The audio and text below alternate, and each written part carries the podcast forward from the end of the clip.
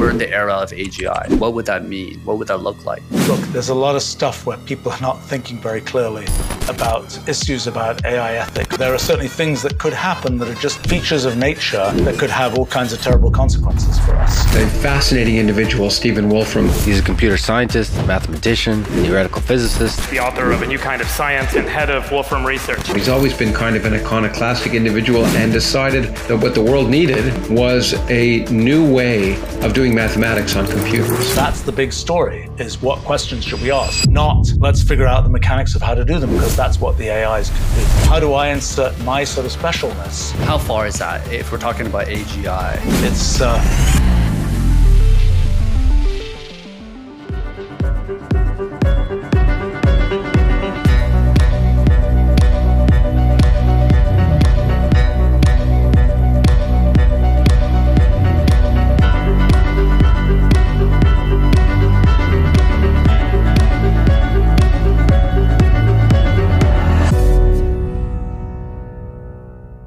what are the steps that happen to go from high school in 16, graduating then, to PhD by the age of 20? Yeah, I mean, okay, so, you know, filling in a bit more. You know, I grew up in England. I went to fancy schools in England. I, I went to a school called Eton, which is kind of a, that's old. It's like 450 years old or something. And uh, it's, um, you know, the, the kind of scholarship crowd at Eton, which is like 70 people at any given time broken across five years or something. It's a pretty, you know, uh, small group of people, very interesting group of people. So I've met lots of interesting people there. Um, but it's kind of a very, you know, it would be incorrect to sort of say, oh, I was, you know, a totally random kid at a totally random school. Not really. Right. Um, right. And uh, I didn't really realize that at the time. But anyway, it, it's, um, uh, and so but most of what I did in, I was really interested by that point, by the time I was in high school. In, in England, one goes to high school at age between 12 and 13. Um, so it's, it's, um, uh, at that point, I was really interested in physics and I was kind of had my sort of separate strand of studying physics independent of things I was doing in school. And, you know, I like, I wrote up these big kind of book length things about physics which actually I didn't show to anybody for probably 30 years. Mm. Um, and uh, the, um, but that was kind of my, and I would say that one of the things that was good, even though I was at, you know, boarding school, that was sort of fancy school, I don't think I was anything like as busy as typical modern American high school students are. So I got a chance to spend a bunch of my time doing, you know, physics research and so on. Mm and and that's what I did. And and by the time I was, uh, well, when I was fourteen, I guess there was there were a bunch of discoveries made about particle physics, which really energized the field, and I got really interested in those things and started saying, well, let me see if I can figure out stuff that other people haven't been able to figure out because it was a time of great kind of change when there was a lot where people didn't know what was going on and it's like you know i don't care that i'm 14 I can figure some of this stuff out. Let me see what I can do. And I did manage to figure out a few things. I think the very first paper I wrote wasn't particularly good, but uh, they got better, so to speak. And um, uh, you know, I, I I used to well, I started going to sort of theoretical physics seminars for grown-ups, so to speak, in in Oxford, which wasn't too far away from where I was in school, and um, that was that had a funny consequence because I was like 14, 15 years old or something. It's a little unusual to have the 15 year old kid show up to the, you know, physics seminars with a bunch of middle aged professors and graduate students and so on. And I think the even more unusual thing was that the the 15 year old kid would actually, you know, stick up his hand and ask questions type thing. And and sometimes I was, uh, I think I was um, uh, the questions were often quite pointed because I could figure out, you know, a lot of stuff about what people were talking about, and it was like, why are you saying that? That doesn't seem right. And that wow. that led to the kind of unexpected consequence that because physics is a very international community, kind of I got quickly got kind of a reputation, and uh, I was sort of people thought as what a brash kid, and you know from age fifteen or something, and yeah. then there I am at age, you know, 40 or whatever. And it's kind of like, oh, yeah, we remember that brash kid. so it's one of these things where, where you don't always, uh, it's not always an advantage to be out, particularly in these more international arenas when you're, when you're young and haven't decided that you're going to be less brash or whatever else. But, but the, um, I mean, what, what happened when I was, so I started writing physics papers and so on. And then I, I went, um, I used this kind of loophole to kind of apply to Oxford, and uh, you know, what was the loophole? Got, what's that? What well, the, the, the, thing was was if you got a if you got a scholarship, then you didn't have to do the A level exams, which was kind of like two years later or something. And so I that that cut off two years from from my kind of high school uh, time spent in high school, so to speak. And then, you know, then I I um, uh, actually the way that the English system works and so on, there's kind of this potential gap between high school and college. And I used that potential gap to work for a government lab in England called the Rutherford Lab, which is a particle physics lab, doing doing physics research. And that was uh, that was fun and interesting. And uh, you know, my my colleagues there were all kind of uh, sort of the middle aged physics folk, um, and uh, you know, I wrote a couple of papers while I was there and, and things like this. And then I went to Oxford and um, uh, again was kind of a, a setup rather different from the American setup where you know you don't have to go to I don't know if this is still true, but at least in those days it was true. You didn't have to go to classes. All you had to do was at the end of the year you had to do these exams, and kind of the classes were just intended to sort of uh, if you wanted to go to the classes, you go to the classes, but all you actually had to do was the exams at the end of the year. Yeah. So I, you know, I tried the first few days going to various classes, and it's like, look, I, you know, this isn't that exciting, and I know this stuff, and I don't really need to go to these. So I'm just going to go off and do physics research, and uh, that that was that worked fine, and um, I managed to. There was an experimental physics group that had access to fancy computers and so I kind of made this deal to help them with some experimental data analysis in return for having access to their fancy computers. So that was a that was a good thing. Also in England, uh, you know, back in those days at least, uh, however hot the weather was, there was no air conditioning anywhere except in rooms that had computers in them. So that was uh, that was that was what got you in. yeah, right. That's the real reason, right? but um, then, you know, then I I you know, I, I, I think I did do the exams at the end of the first year. Those are the last exams I've ever done in my life, and I, I, uh, huge achievement. I managed to come top in the university, but which was not really a big achievement because I was kind of a professional physicist by that point, and it's kind of like if That's I couldn't so have wild. done the the um uh you know the first year physics exams, that would be embarrassing type thing. Um, but it was it was I suppose good that in a sense the exams were decoupled from classes because, you know, it was kind of, oh, can you get the right answer to this physics question? Well, yes, I can get the right answer. Can I get the right answer using the methods that they will have taught in an elementary class?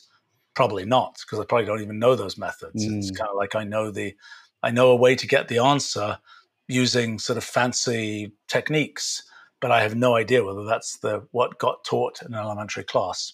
But then I went um, uh, that summer, I went to work at an American government lab, Argonne National Lab near Chicago, and doing physics research again. And then I, by that point, I was, you know, kind of yes, I'm going to go to graduate school somewhere, and so I, I started talking to people about going to graduate school, and I would say I had three target places. There was Princeton, Harvard, and Caltech, and um, both Princeton and Caltech said, "Oh yeah, if you don't have a college degree, not really a problem." And Harvard said, "No, no, no, you've got to have a college degree." And then there subsequently, Harvard tried several times to hire me as a professor, but that didn't. Afterwards, years, a number of years later, but, sure. but it was. Um, uh, so I've I've never worked there. Perhaps perhaps I, I, don't know whether to my detriment or not, but um, uh, it was. Um, so then I uh, I ended up I actually partly went to Caltech because I think the they made me a slightly better offer, and I'd never visited there, and I had visited Princeton, so I figured, you know, go to a place where you learn more type thing because I'd never been there before.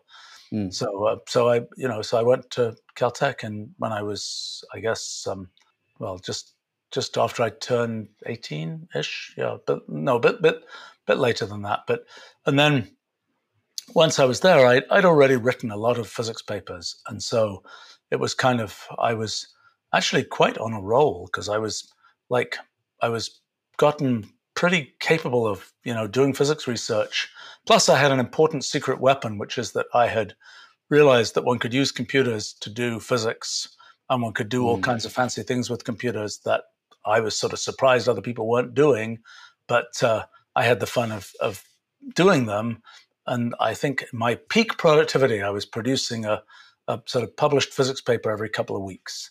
That wow. lasted for for um, a sort of half a year or something, and um, and then uh, I kind of put together a bunch of those papers and called it a PhD thesis. Actually, I, I I had every opportunity to be able to say I got my PhD when I was still a teenager, but at the time I didn't care about that at all, and so I made absolutely zero effort to be able to, you know, be able to sort of uh, make that claim, so to speak.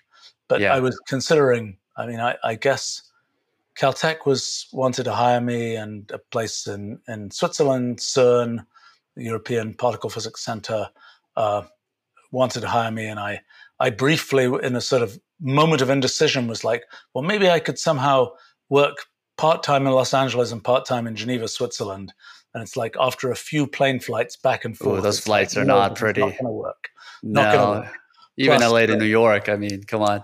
yeah, right. So, so yeah. I, I um, decided to stay at Caltech, uh, partly because my, I'm sure my knowledge of French would have improved rapidly if I'd been living in Geneva, but um, it wasn't. Uh, uh, uh that wasn't. Um, uh, that was a, another uh, deciding factor, so to speak. So, yeah. so you know that, that's so that's the answer to how I. I mean, really, it was that I'd gotten to the point of doing physics research and by the time you're doing that, kind of the system is such that, or at least I, I think it probably still is, such mm. that you know the goal of kind of going through graduate school and you know getting a PhD is that you do research and you learn how to do research. And I kind of already knew how to do research, and so that was uh, you know that that made the whole thing shorter. Um, and it was just as well because I think my level of patience for you know like doing sort of the official classes and all that kind of thing was definitely not very high. Um, mm. And I, you know, I managed to. I really didn't do after I left high school. I really didn't do any very sort of organized classes ever again. And um, that's, uh, uh, and I think that was, um, uh, but but you know, it it was, yeah. The, the, I I um, so that's that um, that's that's how that happened. It wasn't um, at the time. I was just like, I want to do physics research. I want to go shortest path to do physics research that's possible, and that was the shortest path. Now, then, you know, I got my PhD in November of 1979, and literally two weeks later, I was like, I was actually visiting uh, CERN in Switzerland, and um, I'm like, okay, let me make a plan you know so now I, I, sort of had this goal from when i was probably 11 or 12 years old of i want to be a physics professor basically. And so then age 20 i kind of got to that point and it's kind of like okay what next? Mm. and uh, i kind of one of the things that happened was i used a bunch of these computer tools and so on and i'd sort of outgrown the tools that had already been built. And so back in probably late November 1979, I was like, okay, you know, I've outgrown these tools. I need these tools. How am I going to get these tools? Well, answer if I can't persuade the people who've written these tools before, which I tried to do actually, to sort of write a new version of them, it's like if you can't get other people to do it, well, then eventually you have to do it yourself. And so I kind of started then building my first big software system in uh, right at that time, actually. Uh, and that was uh, kind of that was was interesting because it was a very different kind of activity. I mean, I had been doing physics research, producing papers, things like this, and then this was essentially a build a big software system and uh, uh, organize the other people who were working on it um, kind of architect the system, design the system. Very different activity from physics. And physics is kind of like the universe, it throws you it as it is, and your job is to figure out how it works. When you build a software system, for example, it's like completely blank slate. It's just like start from nothing and build what you think is useful. And so yeah. it's a rather different activity. And it was, uh, uh, so it was an interesting thing for me to do that. And um, it's also a very different skill set, right? I mean, when you're building a company, you know, I know it seems like you had a very specific problem that you wanted to solve in pursuit after you've succeeded getting a PhD. But was business in general something that was a calling for you of interest in any way? Or do you think if no.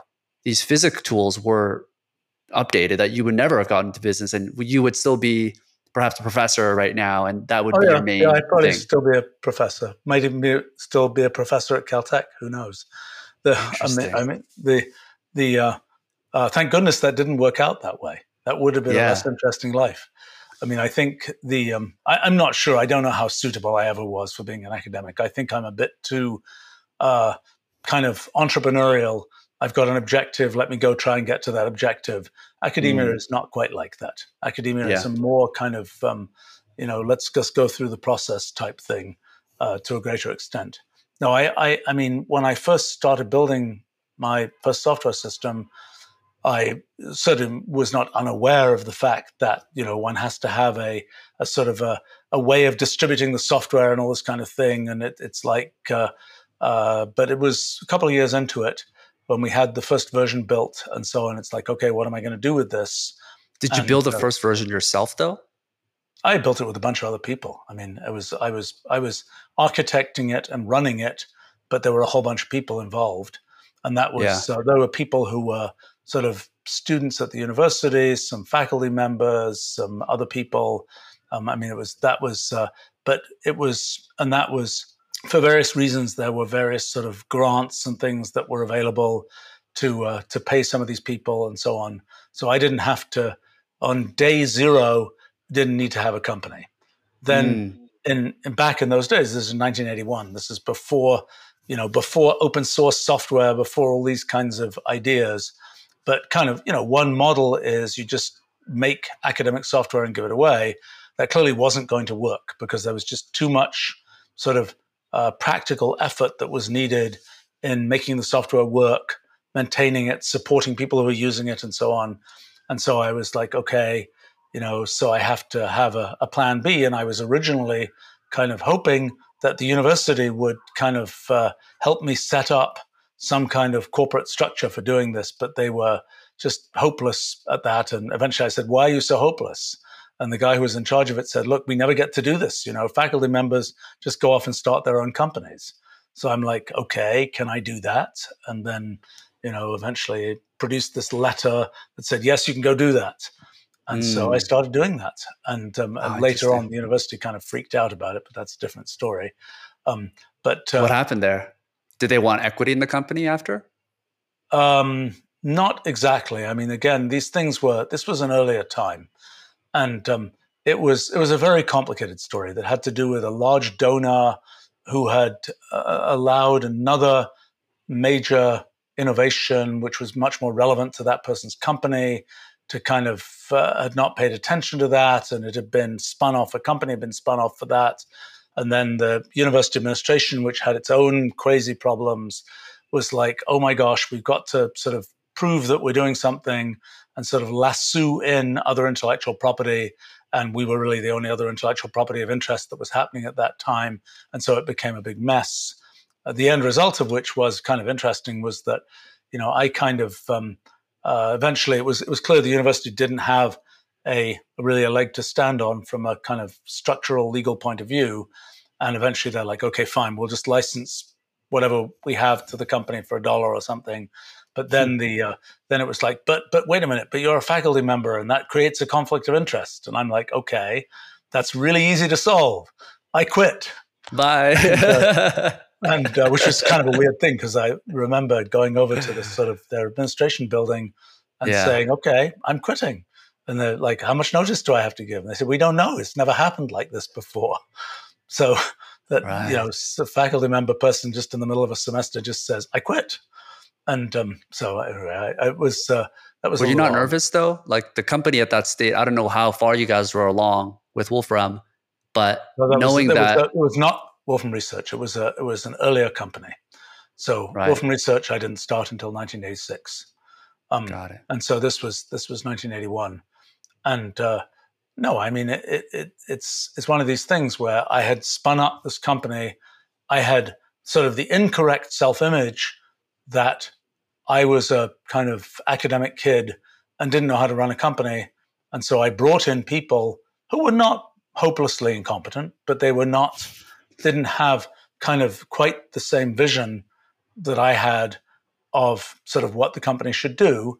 And, um, uh, you know, I've, I've seen plenty of hopelessly incompetent business people. These were not of that type. Um, Yeah. The, uh, um, you know, so I was initially, okay, you guys are running this company. It got very frustrating for me because I kept on being like, my common sense says we should do X.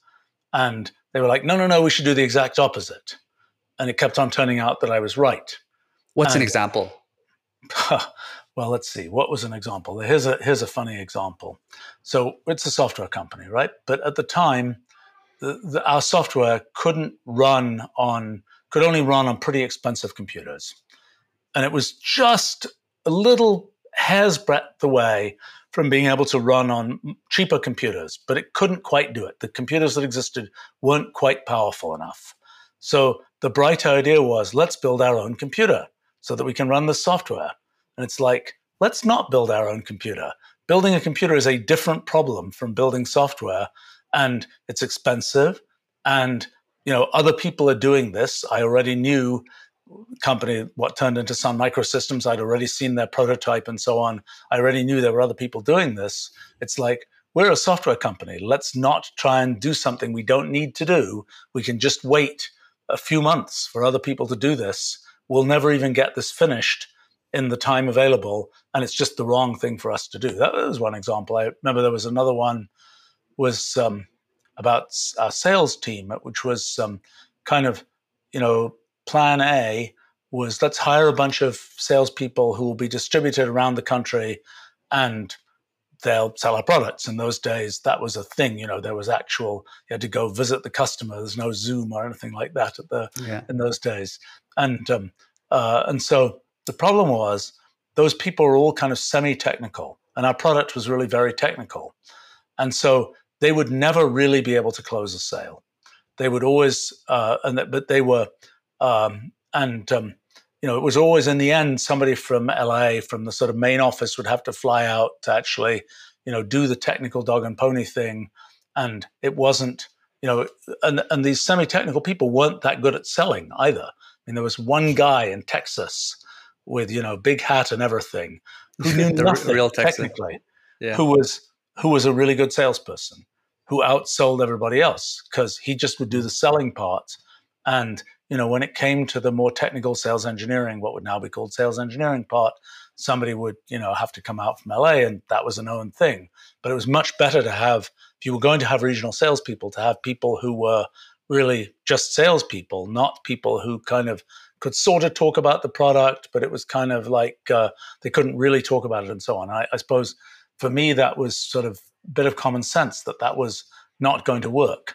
Hmm. And you know, there was an example. I mean, there were there were a bunch of these things, but I think um, uh, it uh, you know so that was a bit frustrating. And then then there was a whole complicated squiggle with uh, you know, we were getting investors, and, and I was like, I'm not going to do this. This is your job. You know, I brought you guys in to run this company, and um, and it ended up, I ended up getting a bunch of the investors, which kind of I didn't was not was not thrilled about. Um, Yeah. and uh, so, but I mean, and, and in fact, the uh, uh, so then uh, you know, I was I was spending only part of my time on the company, and um, uh, which was probably the right thing. And I went to work at the Institute for Advanced Study in Princeton.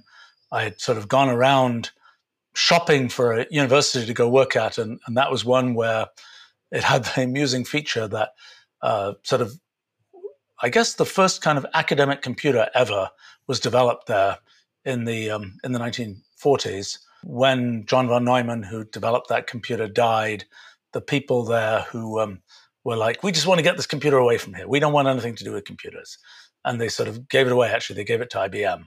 Um, and uh, so when I was like, "Okay, you know, I'm happy to come and do basic research here," I, you know, I also do technology stuff, and I'm not prepared to work in a, you know, academic setting where that place owns the technological stuff I do. So yeah. you have to kind of say you're not going to own that stuff.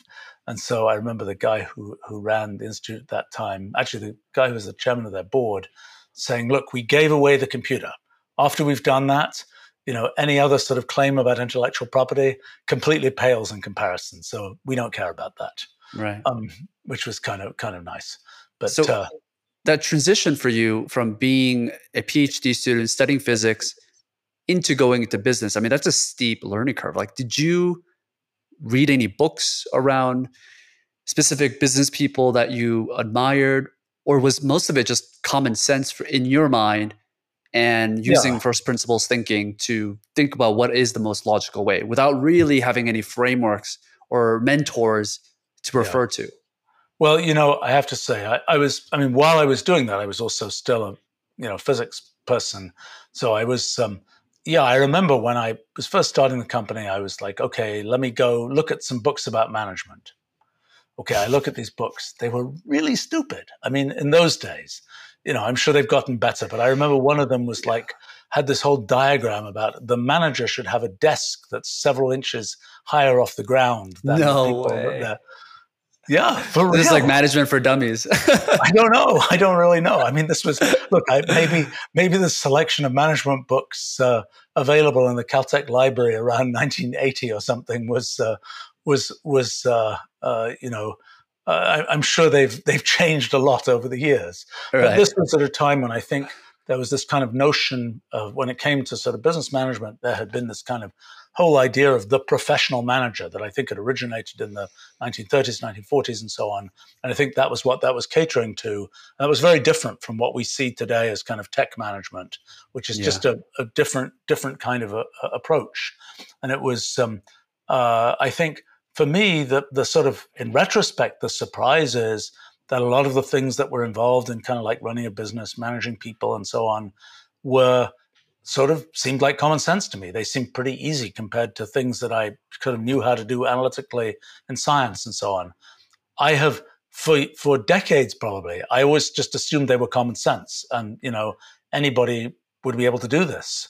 Mm. Um, turns out probably you know what for me seems easy is not quite as easy for some other people, and you know that's a funny thing always because always the things that seem easy to one are the things whose value one kind of minimizes, so to speak. And so, mm. you know, because it comes so easy and effortless yeah, right. for you. It, it, it's just, you know, but there's only one principle really for me, which is just sort of keep the thinking apparatus engaged, whatever you're doing.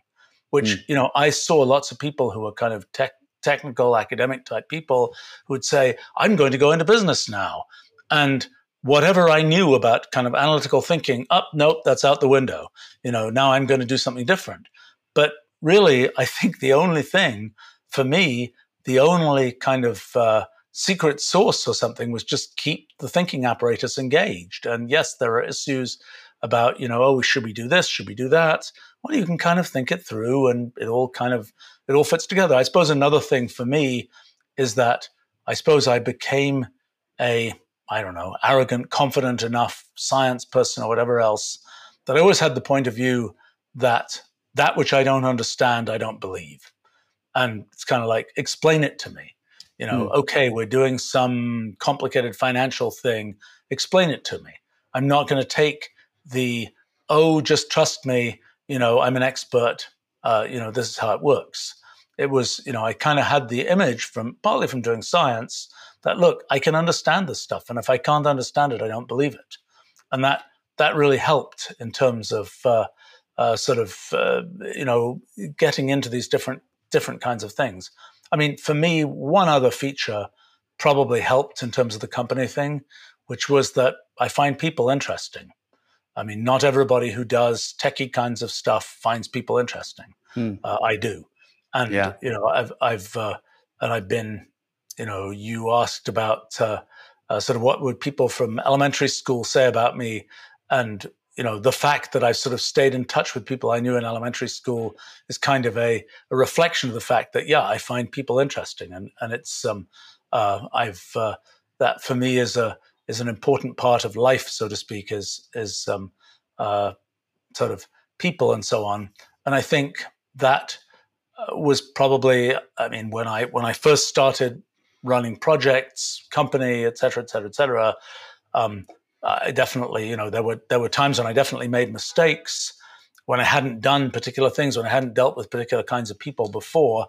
Um, but uh, uh, you know, I found it interesting to do, and I gradually sort of learned. I mean, I suppose the thing that's always amazing about dealing with people and managing people and so on is that you know you would think after I've been doing this for I don't know whatever it is, forty five years or something, um, you would think every crazy thing that could have happened, I will have seen it by now.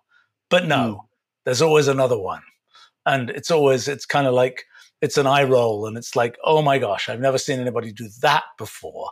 Right. And um, uh, you know, but at least at this point, I'm you know I find the people interesting. So it's like if it's somebody who does something very crazy and weird, and but you know they're talented, I'm like, okay, let me try and work through this and figure out how to put this back on track or whatever else. And it doesn't. I, I might just get very cynical and say I don't want to deal with this. But but because I like people basically and find people interesting, um, that that's something that I'm prepared to do. Yeah, when I analyzed kind of your career path, and if I think about the reason why you may have been extraordinarily successful, I'm sure you would have always been very successful. But people often talk about. Uh, I read this from Scott Adams' book, where he talks about the kind of two ways to be extraordinary. The first is to be the top 0.1 percent of the world in your field. That could be the LeBron James of the world, whether it's basketball, the Messi for football, Warren Buffett for investing, or you can combine two or three of these skills that maybe you're not the 0.1% at, but combined together, you have this extraordinary competitive advantage that very few people can replicate. And this skill set that you developed around people, your interest in people, your communication skills, the fact that you're really great with at managing people and your technical background from physics and science and, and building software, like that combined seems to be the superpower that allowed you to build Wolfram to to what it would be. Is that something that you've like actively thought about, or, or do you think it's yeah, just? I mean, look, I, I I'm always interested in what it is that I'm good at because that's a good guide to what projects I should do and what projects I shouldn't do. It's also a, a, way of understanding more about people I'm working with and people who complement what I'm good at and so on. I mean, look, my main, you know, in the end, I think my main skills are mostly sort of clear thinking on sort of strategy and clear thinking where it's kind of like you take a big pile of complicated stuff and you grind it down and figure out what the essential point is. And then you build it up and do competent sort of organizational structure or engineering or whatever, or writing or whatever it is, to turn that essence of understanding into something other people relate to, so to speak. And that's mm. that's kind of what I've done. Oh, I don't know, I don't know, ten times or something in my life in different kinds of ways in science and technology and so on. It's kind of take this big complicated thing that looks dauntingly hard and figure out how what is the essence of it what mm. is the thing from which you can that you can sort of build from, and then build this this big structure on top of that thing? I think that's my main skill if I have one. And uh, you know, I think that the the things like organizational skills and you know running companies and so on, I'm competent at that. It's uh, in some ways it is to my detriment that I'm competent enough at that that I don't you know desperately need you know the business partner who's going to save me from from being uh, you know totally stupid in uh, uh, in business kinds of things. But on the other hand, I would have been happy to have such a person if they could have kind of uh, taken you know I, the fact that I do things like running companies. It's fine. It's I find it fairly easy. It's yeah. not my big uh, kind of that's not the thing that I really get excited about. What I get excited about is being able to do stuff, being able to make products, do science, those kinds of things. The company is a is a tool for getting those things to happen. It's a tool that takes sort of a machine that takes you know ideas I have and kind of combined with ideas other people in the organization have and so on, and kind of turns them into real things. And that's a very yeah. you know it's a it's a very satisfying.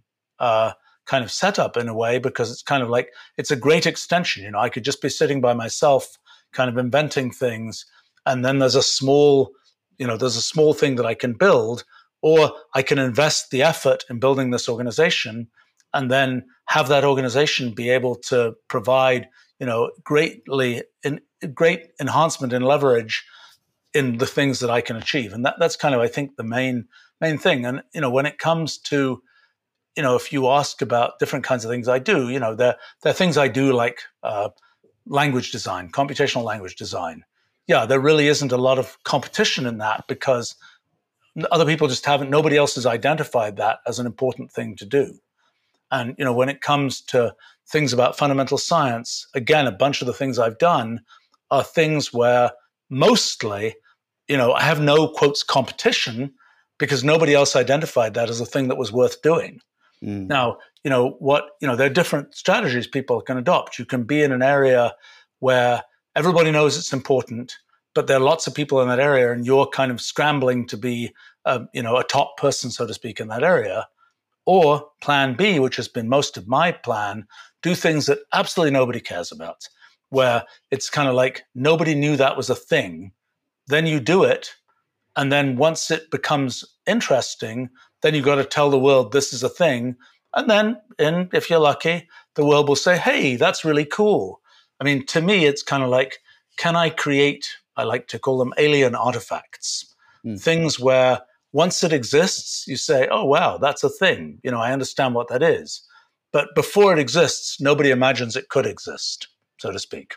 And yeah. that's the, um, that, that's kind of, for me, that's the exciting thing. I suppose for me, I much prefer that situation to the situation of you're kind of the person who's running faster in the big pack, so to speak. Partly because I feel more unique. I feel like it's, you know, I'm, if I'm spending my life doing something, it's like I'm spending it more usefully if I'm doing things that just wouldn't happen if I wasn't doing them. Rather right. than, you know, if I didn't do it, some other person would do it three months later type thing. Hmm. And, you know, I think that that's, and, and also I'm very much kind of like to do things where I really feel this is the right thing to do. This is the direction one should go in. And often I end up doing things where that direction, I, it turns out I'm right. It was the right direction to go in. But, you know, it's decades away from the world really in general recognizing, oh, yeah, yeah, that was the right thing to do. And um, so, you know, it, it's a little bit of a funny situation because a lot of stuff I've done is kind of like I can see it's kind of things are heading in that direction and it's all going that direction. And in 50 years, everybody will say that was obvious. Yeah. But it's going to be 50 years from now. And, uh, you know, it's kind of a, a um, that's a thing that's sort of a, a, a, you know, for some people, that would be, I would say it, it's more fun if you get to see the thing come to fruition in your lifetime and so on. It's, uh, it's, I, I think it's also, one of the things that's kind of nice in terms of the the, the sort of the the trajectory of one's life is I know plenty of people who did cool things when they were 20 years old, and then it's like, how am I going to do another cool thing? And they're you know 50 years old, and it's kind of like, uh, you know, what do I do next? You know, I, I try got to do something bigger than. Well, you know, for me, it's kind of like there's there's there's always things you know the future is still out there so to speak it's always kind of there's there's things to achieve at any given moment. And it's been it's been exciting for me that a lot of things that I've kind of initiated, I don't know, 40 years ago or more, they've they've been coming to fruition in recent years yeah. actually. And that's um it's very it's very satisfying. It makes one feel uh, honestly makes me feel more confident about the things where I say this is going to come to fruition in 50 years. It's like with something where I said this is going to come to fruition sometime, and that was 40 years ago, and now it's coming to fruition. It's kind of like I don't feel as as goofy saying I think I know what's you know what what the future looks like, and that's yeah. a um, I mean, and, and for me, you know, this whole thing about you know doing different projects and so on. One of the other traps that people have is that it's like, well, I always need to do a bigger project than I've done before. But one of the things that's been interesting for me is that I've done a bunch of projects that are fairly big, and I have no idea what the biggest of those projects is. You know, that will be, you know, there's no there's no real way to compare them, and certainly, you know, at best, one will be able to compare them long in the future, so to speak. And that for me is helpful because it's kind of like I'm going to do another project, mm-hmm. and I don't know if this project is going to be, you know, I don't really care if it's my biggest ever project. It's just a project that I think is interesting to do, and I think it's it's big enough to be worthwhile for me to do it. But I'm not I'm not kind of in this trap where I have to always be seeking the the the you know the bigger hill, so to speak. I'm going to go back a little bit about when we talked about having a difficult time finding a business person, let's say, to work with because of the fact that you find business and management to be fairly effortless. And now that you have the, the confidence of knowing what something is going to be likely to happen, I wonder if it's ever like a detriment for you, or has that ever been a, a factor where it's kind of ironic because you talked about being able to be managing people well, but do you ever find it difficult to have a co-founder where oftentimes people want to find someone that's a complementary skill, right? So a technical person would often go with, let's say, a business person. But if you're in a situation where you can do both, you probably don't lean towards needing to have someone. So do you often find that because of that, you eh, like to be the the sole founder and maybe well, difficult I mean, time to find. I've someone. only done look. The main company I've done in my life is one company, Wolfram Research, which I've been running for 36 years. So I don't have a mm. huge huge database of of experience there. My first company um, was kind of one which had co-founders, so to speak. Um, I think in you know if I had found a person whose sort of core desire was to make the business side of the business great that would have been terrific. You know, it unfortunately, as a company like ours progresses, I've got lots of great people working at the company, but it's a complicated company at this point. So it's kind of not not one of these things where it's like, oh, I've you know, I'm a business person. I can just wheel in and and uh, and be helpful here. Yeah, it, it's you know, and, and we've done a number of spin-offs and things, and which I've been involved in, and they've had sort of their own separate CEOs and, and such like with with mixed success. But I don't think you know one one thing that often happens is that you know as as you say, if you have very complementary roles, that's a reasonable co-founder kind of setup. Uh, I didn't need a co-founder, and it is a lot simpler to be the one decision maker, so to speak. If you don't need two people there or three people there or whatever, it's a lot easier. You know, what I see all the time is people say, we're going to start a company together. We're great friends right now. We're going to do this thing. And yeah, for five years, or if the company is successful enough, everybody stays more or less aligned. But as, as time goes on, there's a sort of a slow divergence, which eventually gets bigger and bigger. And then there's some, you know, complicated situation that happens, and maybe somebody just leaves, and and the other people go on fine, or maybe it gets more complicated than that.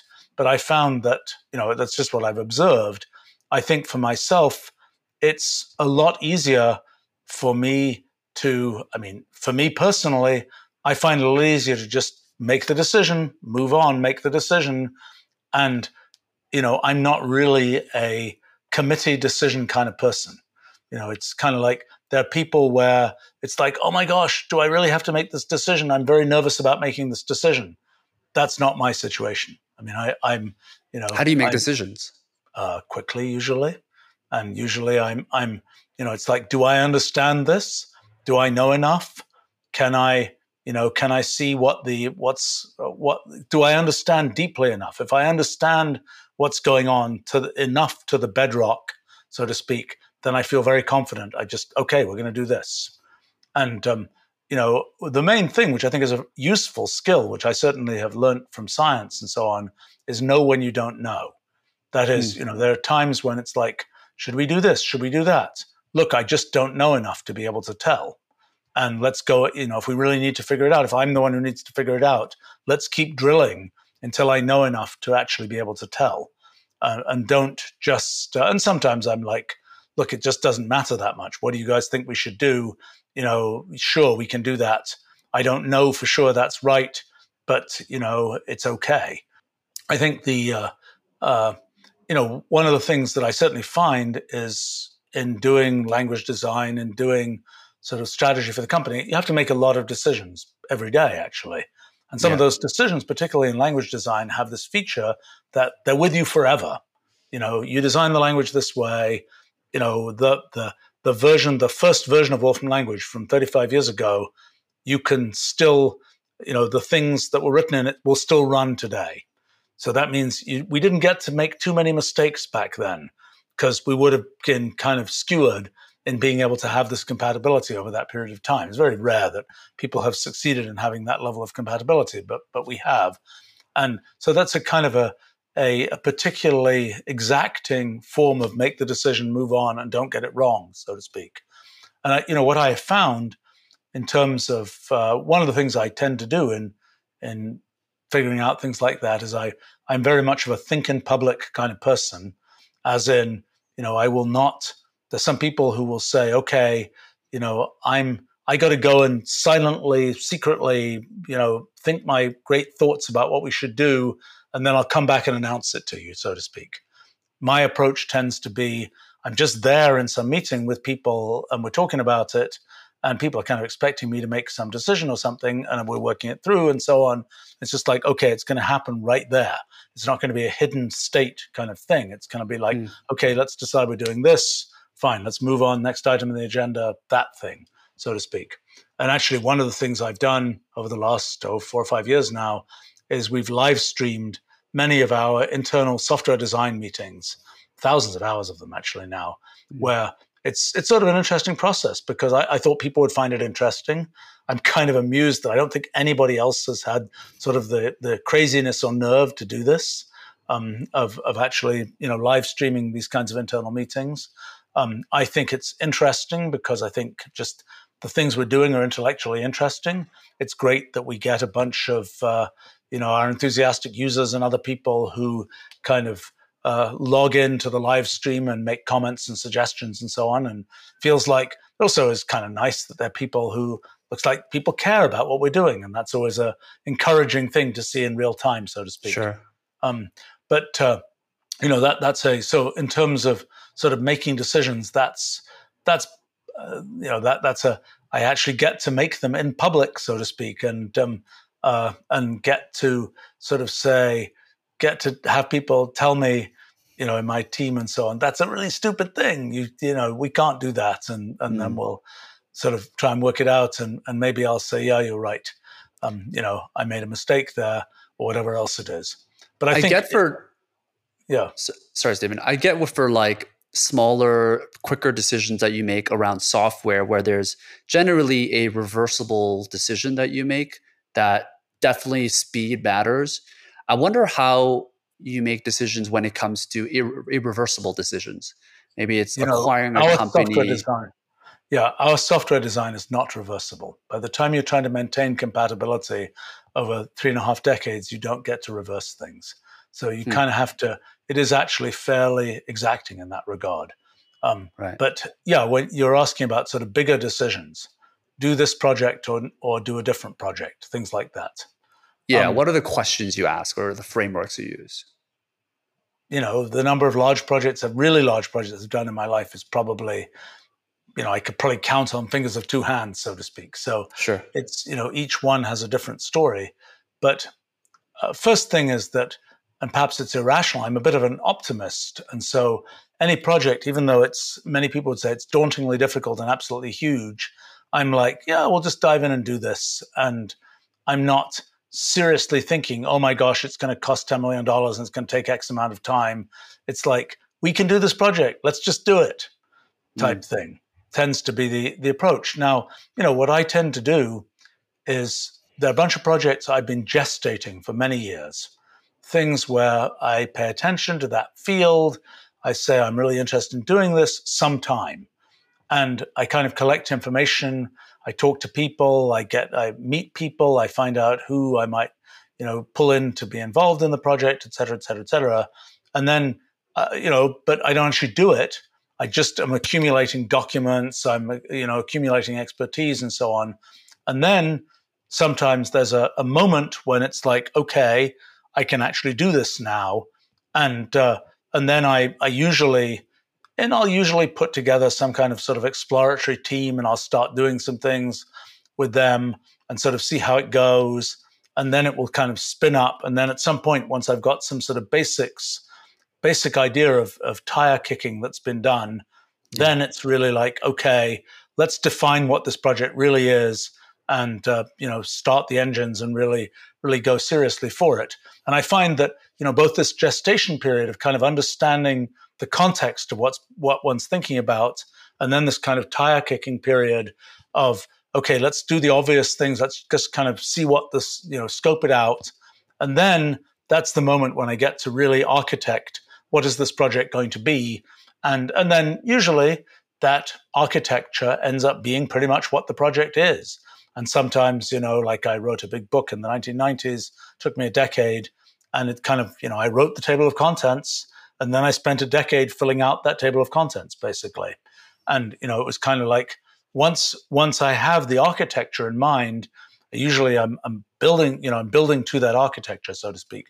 Although there are times when there's sort of mid-course corrections, particularly within that architecture, of well, that didn't work so well. Let's let's you know that that we're blocked in that direction. Let's move in this direction instead. I would mm. say that that's the minority case, though. I mean, I would say most of the time it's kind of like once I've got the framework set up, then it's like figure out the big architecture and just go for it and uh, and make the thing happen. Yeah, yeah. I think I think a lot of people struggle with uh, in physics.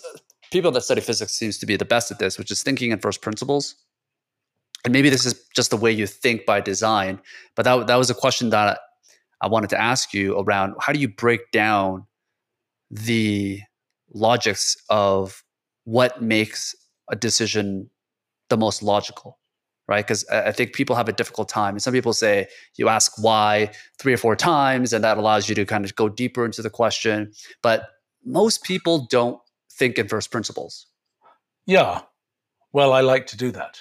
I mean, yeah, so even at the level of figuring out how the universe is put together from first principles. So that's kind of about as far down as you get.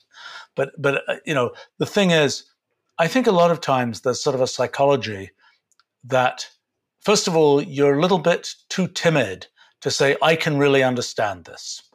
And I suppose my life experience, I've been fortunate enough, I suppose, to have a life experience where I have really been able to actually understand things. Mm. And whenever I'm kind of dancing and not quite diving deep to really understand down to the bedrock, I kind of know, hey, wait a minute, I'm not doing it right. Mm. And but I know for other people, it's kind of like, oh, you can't ask that question. That's too foundational a question. That's too difficult type thing. You know, I they feel or they feel another thing that quite often happens is, you know, I have absolutely no shame in you know in some meeting or something where somebody brings something up where I think I probably I should know about that. I probably should have learned about that, you know, 40 years ago or something. But it's like, but I don't remember, I don't know, or I never learnt it. And I'm just saying, I don't understand that. I don't know what you're talking about. And, you know, explain it to me. And I have no, you know, that doesn't, for me, that is in no way kind of a, uh, you know, there's sort of the the ego thing that happens where somebody will say, "Oh yeah, let me explain it to you," blah blah blah blah blah, very technical stuff, and the person they're explaining it to is like, "Wait a minute, I should understand this. I'm, you know, I should be smart enough to understand this." Right. My point of view, which may be kind of outrageous and arrogant or something, is look, you know, if I don't understand it, it's not my problem. It's the problem of the person who explained it to me because I can understand sort of anything. I think that's the self-image, so to speak. Mm. And hmm. therefore, if I don't understand it, wait a minute slow down, explain this to me again, etc., etc., etc. And I think that's a really helpful dynamic because I think that, you know, but you have to be fairly confident to be prepared to do that because it's sure. like somebody will say, wait a minute, you mean you don't know about that? And it's like, yeah, I don't know about that. Explain it to me rather than kind of, oh, help. You know, I feel, I feel embarrassed that I don't know about that. You yeah. Know, I, I suppose that, that, um, and it really helps you know, the more you know, the easier it's, it is to learn new things. And, you know, for me, you know, I know a certain amount about a pretty wide range of things. And so that means that, uh, you know, I'm, I'm usually not in a situation where I'm like, uh, I have no anchor for my sort of thinking about the thing. You know, somebody comes in and they say, it's kind of funny sometimes because I'll be in these situations where there's a room full of people with very different expertise and I'll kind of go around and talk to each of them or whatever. And, you know, sometimes there's terminology which is completely ambiguous between two different fields and I have no idea what field the person I'm talking to is in. It's kind of always funny because, you know, it's kind of like, like I'll just ask or, or I'll just wait a little bit until there's another word that gives me the tip that you know they're talking about Apple the company, not Apple the fruit type thing, uh, right. or some um, some different different thing like that. But it, it's it's found I found that um, uh, again my my real most important principle is sort of it's possible for me to understand stuff. You know, in some cases it's like eh, rare cases. It's like I sort of can't be bothered. It's like okay, you know, it's close enough. It seems roughly right. Just go that way. I don't need to understand it. But, you know, when it's an important decision, I want to understand it, you know, sort of all the way down to the bedrock. And I think that another thing that's kind of important is that one gets intuition about whether something is plausible or not. And it's uh, the thing I found is that in different domains, you know, something that's plausible in business, something that's plausible in software engineering, something that's plausible in science, they're very different ways of thinking. And, you know, even something that's plausible, let's say in medicine or something, you know, is that a plausible diagnosis? Is that a plausible whatever? The way of thinking about that is very different from is that a plausible mathematical result? Mm. And the thing that I found is in every different domain that I kind of get exposed to, takes me a little while to kind of get in the groove of thinking in the way that one should in that kind of domain. And if I try and apply, like, let's say, physics thinking to medicine, it won't work as such. You know, medicine is full of complicated, oh, there's always another effect, there's always another confounding factor, different from physics, where in physics, things are ultimately fairly clean. There's just mm. some physical law, and here's the answer. You can work it out with math or whatever else. And so, you know, it takes me a while in any field that I kind of get to know something about. It always takes me a while to kind of get in the groove of understanding how to think about things. And yeah. that, you know, once one gets that, it's really useful because then you have intuition of, you know, is that plausible or not? You know, people will tell me, oh, I don't know, in business, you know, there's this thing, it's amazing. You know, it's a it's a sort of a get rich quick scheme or whatever. And it's like, look, I know no get rich quick scheme is going to work ever. You know, it's just, you know, you don't even need to uh, it's it's um it, or, you know certain kinds of uh, of schemes and so on. It, it's um it just one has an intuition that it couldn't possibly be right. You know, you're getting something for nothing. It doesn't, you know, it doesn't, it's not sensible. And, uh, you know, having that intuition or, or, knowing that there are domains where I do not have that intuition, mm. um, you know, and where I know that I don't know, and then I won't make a decision in that area. You know, I'll try and figure out, I'll try and learn enough that I can make a decision or figure it out so that I don't have to make such a decision um, just because you know, I know I don't have the correct intuition to do it. Yeah. But that's, I mean, I think in the case of, for example, people, you know, over the over time, like, you know, people who are sort of uh, with certain cultural backgrounds and this and that and the other, I sort of know kind of how to think about how they think. You throw me something which is a person with a really different background or somebody with some, you know, complicated psychological issue or whatever, I can't tell you how they're going to think. I can't think that about that because I just don't have the experience and the intuition about that. And so I can be completely blindsided by that. But, you know, I kind of know that. And so I will, you know, I'll try to make sure that I don't have to, you know, deal with that and I can kind of disengage and, and, and leave that somewhere else. Yeah. Knowing what you don't know, what you don't know. This is somewhat related, but there was a viral video that went out with Elon Musk talking about his improvement process. And he, he start, kind of started out with quoting that the most common mistake most smart engineers make is to optimize the thing that should never have existed in the first place. And he walks you through this like five step improvement process. And he says the first one is to question the requirement itself, which seems to be what you're doing very well. Deleting the process, uh, if you're and he, he, he mentions that if you're not occasionally adding back things in you're not deleting fast enough. The third one is simplify and optimize. The fourth one is accelerate the cycle time. And then it's only the fifth one when you start automating. And he himself admits to doing it backwards where he's always automated first without questioning the requirement itself. And now this is drilled down to his brain. Whenever he enters a domain or field or product meeting this is kind of the things that he goes through. Uh, is there something similar that you apply a framework on when you're solving a specific problem around product or maybe a new domain or research that you're doing? Well, I mean, I think I tend to automate first because I tend to be, you know, what I've spent my life doing is building the tools to automate things. Hmm. And so that provides me a kind of framework for thinking about things. If I can convert something I'm thinking about into a piece of Wolfram language code, then I can see how it works. I can run it. I can play with it you know that for me is very it's very powerful set of principles i mean in you know I, uh, when you think about something like logic you say can you make something sort of into logic? Logic is this kind of thing that's sort of an overlay on human language that is kind of saying there are these kinds of patterns of thinking that make sense. For me computational language is a huge sort of uh, expansion of that idea. It's kind of a way of formalizing things one thinks about sort of in such a way that they're structured and you can also get a computer to help you do them. And so for me, it's like, can I turn it into computational language code? That's a very good structuring mechanism for me. Uh, that's one. Another one is, can I explain it? Can I write an explanation? Can I hmm. explain mm. it to people? Can I write an explanation? Those are very useful uh, things for me. And, and that is always a driver for me. When, when I try and learn some new area, I essentially never abstractly just say, I'm going to just learn this area for the sake of learning it. I'll have some particular objective and then I'll learn what I need to learn to get to that objective. And I'm always curious enough that I always, because I've learnt that you kind of have to know the backstory of things. If you don't know the backstory, you'll get confused. And for me, that's also often the history of how something happened that way. You know, why do people think this or that? Because that's something you see in both science and technology a lot is people say, everybody does it this way. You say, why does everybody do it that way? And everybody just looks at you and says, well, everybody always does it that way. Mm. And it's like, okay, but why? And, and then in the end, the only answer to that is go back and look at the history. Why did people start to think that they should do it that way?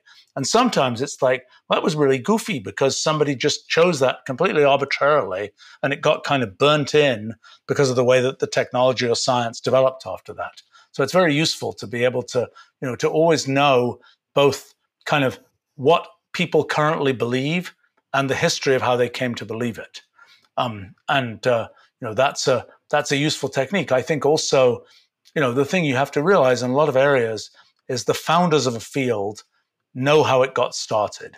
Three generations on from you know the students or the or the you know the the employees or whatever of people by the time you're sort of three generations on, uh, people don't know how it got started, and people just say it has to be that way.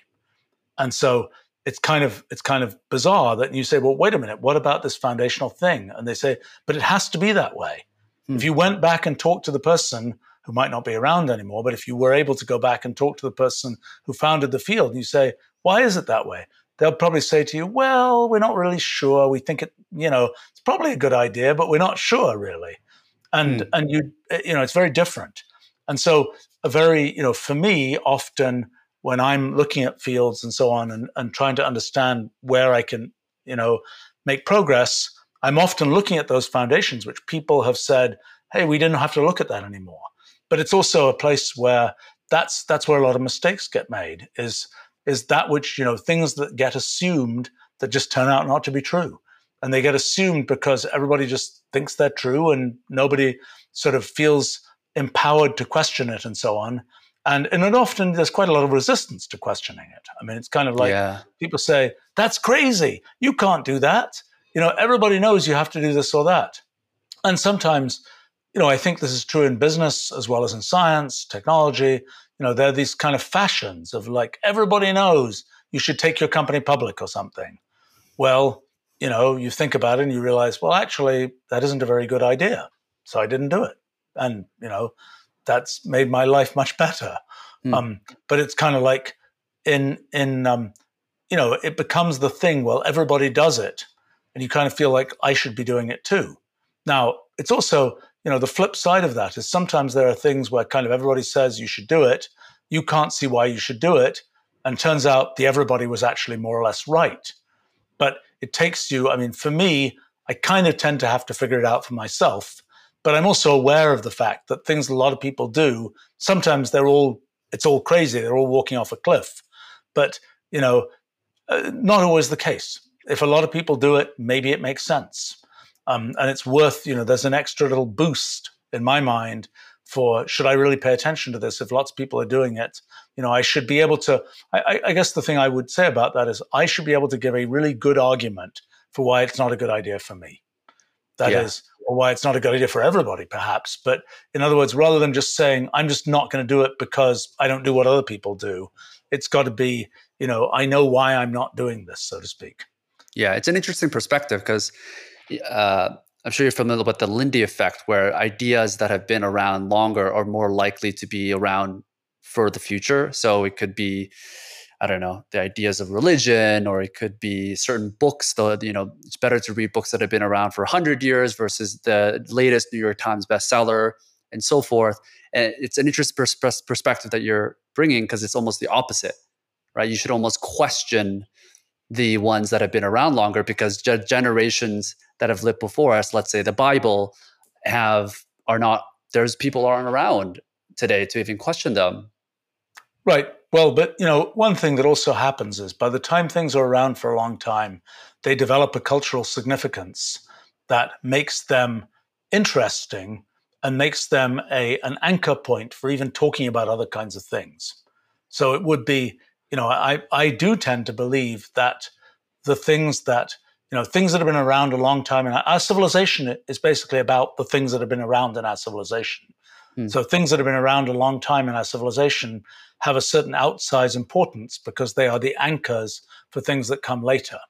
Now, it's a different thing if you're trying to do science, for example, and there are things it is not the case that something may have been around for a long time it may have an importance in referring to things it's like you can now describe your theory in terms of this thing that people have known about for 200 years because they've known about it for 200 years that doesn't mean that there isn't something different you can build but it also doesn't mean that you should throw away the thing that's been there for 200 years so to speak yeah and i, I tend to think that the um, i mean a lot of the thing that's sort of ironic I mean, you mentioned religion, for example.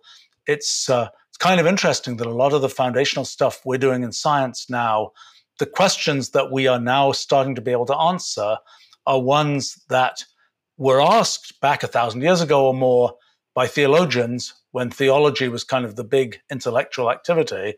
And they really haven't been asked by scientists because science didn't have much to say about those kinds of things.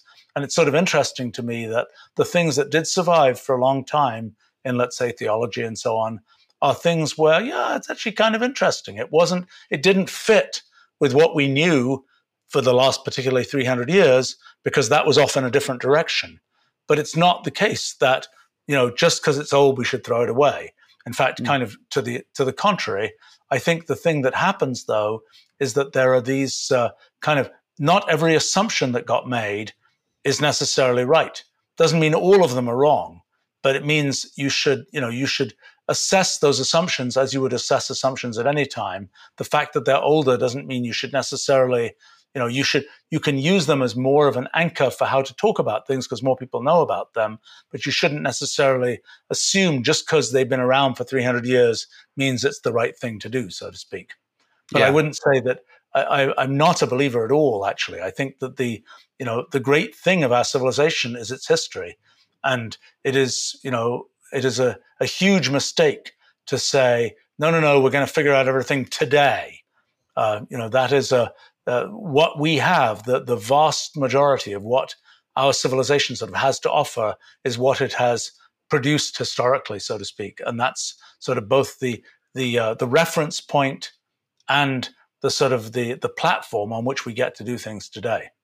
Yeah. I mean, especially when you think about the things that are being exposed in our modern days today, it's kind of hard to believe everything that happened in history actually happened as the way it is. But at the same time, human brains just don't have the capacity, at least not normal brains, to go through everyday life and question these things at a deeper level. So in some ways, these concepts like the Lindy effect, it just saves us a lot of brain space that we can operate our day to day without needing to go deeper and question every single thing. So how do you balance that, knowing that you have these beliefs and around questioning things, but at the same time, you know, you're a busy man. You have interviews like this. You have to run a company. You're doing research. So where, where do you find that balance? Do you just decide to use frameworks to ignore some certain things? Well, if I'm doing something that I really care about or that's important to me, I want to understand it foundationally. Right. And it's, you know, so that means there are things I don't do because I don't understand it. Like, for example, I don't get involved in politics. I don't hmm. understand mm. politics. I don't know much about it. It's, you know, I, I, I don't think I'm would be good at it in any way, but I don't get involved because it's just like I stay away from it because it's something I don't understand and I'm not, you know, invested the effort to understand, not really my kind of thing. But so so that that tends to be my approach is try to avoid things that I, you know, if I can lead a, a fulfilled life doing things that I care about and uh, without engaging on things where I'm forced to be in contact with things that I don't understand, it's all the better. And that's what I tried to do. Yeah. Speaking of focus, I'd love to get your thoughts, you know, digging deeper into Wolfram. You know, you started that decades ago. And at this point, I, am not sure exactly what the right figures are, but I, from what I've seen, it's around like a nine, potentially a 10 figure valuation of what you guys have built. Uh, you've decided not to go public. So you certain, made certain decisions around that. But after all of these years, I'm curious to know what your relationship is with money and wealth. Like, do you see that as a tool at, yeah. at this point, or do you have aspirations to to make more because it allows you to do more things? Like, what is your balance with that, and and yeah, how does I that relate that, Wolfram? Yeah, I mean, uh, in you know, people will say about our company, boy, it should be much bigger than it is, given all the technology you've invented and all these kinds of things. I'm just not that interested in the commercial side of the company in the sense that, you know, it's it's a it's a thing. It has to, you know, I I want something that can support the kind of tool that I'm trying to build. If you said to me, "Hey, you can have 10,000 employees," I don't want 10,000 employees. You know, it's it's um uh, for me. There's you know, by the time there's enough kind of, uh, uh, you know, the machinery that you have with 10,000 employees, you know, we have eight, eight, 900 employees. And, and that's a, that's a fairly decent number for me. We maybe could be yeah. twice that size.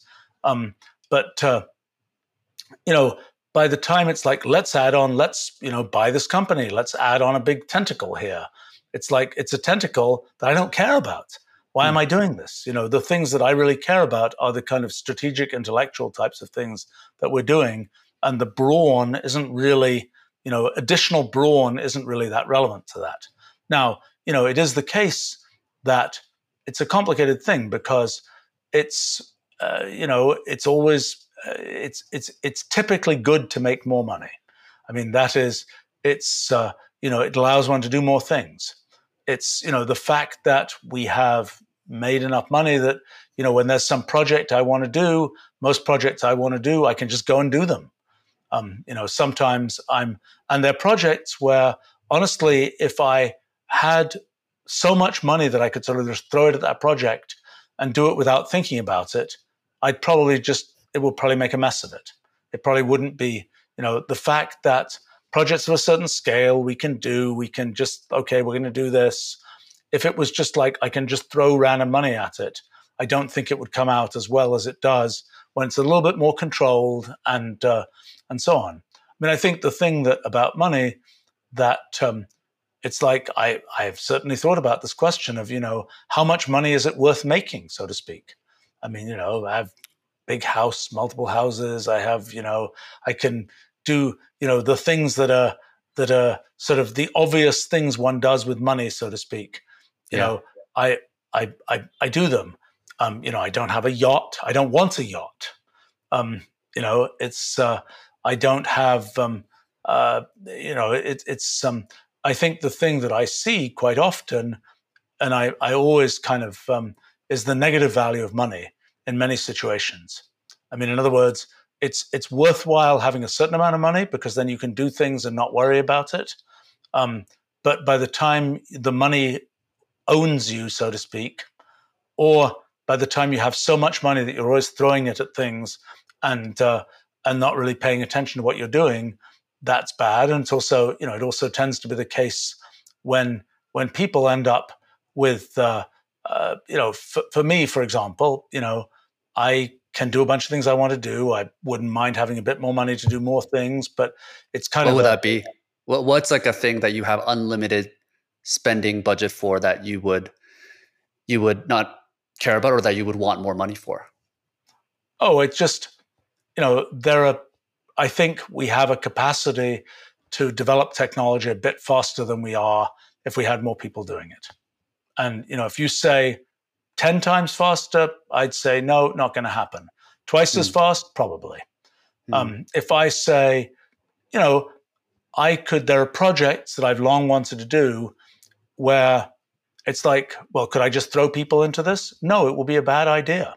I mean, you know, I have a project just starting right now that we're just kind of at the tire kicking stage for. It's just, was it even today? Yesterday, I can't remember. I had a, a, a the latest, you know, weekly meeting about it and it's a you know it's a group of like say five people or something and they're good people and that's about the right number you know if i threw 50 people at that project it would just flap around and be you know it wouldn't really you know at this stage it's not ready to have 50 people thrown at it it's still you know in a gestational phase but if there was sort of more money it's kind of like okay we can just you know we'll press the button let's get 50 people to work on this i don't think that would help i think that would actually be a negative in that case I think um, in uh, you know another thing that's interesting is about, for example, hiring people. You know, we tend to be you know we hire people all over the world. We're not um, uh, you know we, we are we get very high talent people from all over the world, but you know there are places like we don't hire people in you know San Francisco Bay Area, New York City, you know because they're too expensive, and that's um, uh, you know, that's a constraint.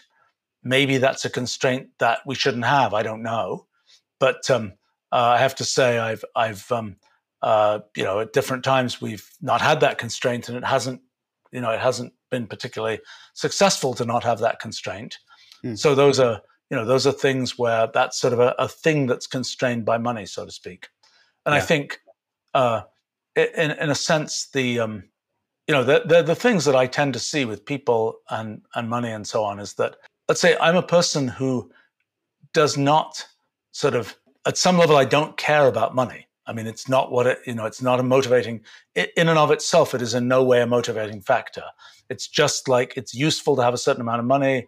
It's similar to it's useful to have a certain amount of fame, for example, because it's it's you know it's it means that you know if I send email to somebody and ask some question, they'll probably write me back. That's good. You know, being there's if you are famous enough that uh, you're routinely recognized on the street, it's kind of a pain in the neck. You know, it's it's a thing that's happened to me actually as a result of doing podcasts the last few years. Really, I'm now when I'm out and about, I get recognized, which was usually in the past there were just these few square mile areas in the world where I would get recognized, you know, around, you know, particular sort of academic places and so on. But most of the time, it's like I'm just a totally anonymous yeah. character. But sure. that's actually uh, that's actually changed a bit recently, and um, uh, you know, it's fine. It's it's not. It's at, at, the level that it is for me. It's not. Um, uh, you know, that's not problematic, so to speak. But I think these things are somehow, you know, when the when the money kind of um, well first of all when you know there are people whose main interest is making money that's the thing that they find fun it's just making the making of the money and that's fine it's not something i'm particularly interested in it's uh, uh, you know there are times when i've i've um, people are i have many friends who are in the finance business for example and you know people are like like back in the early 90s i thought maybe i should do some quant finance just for fun and i was looking at it and it's like no I would just want to do science. It's more hmm. interesting.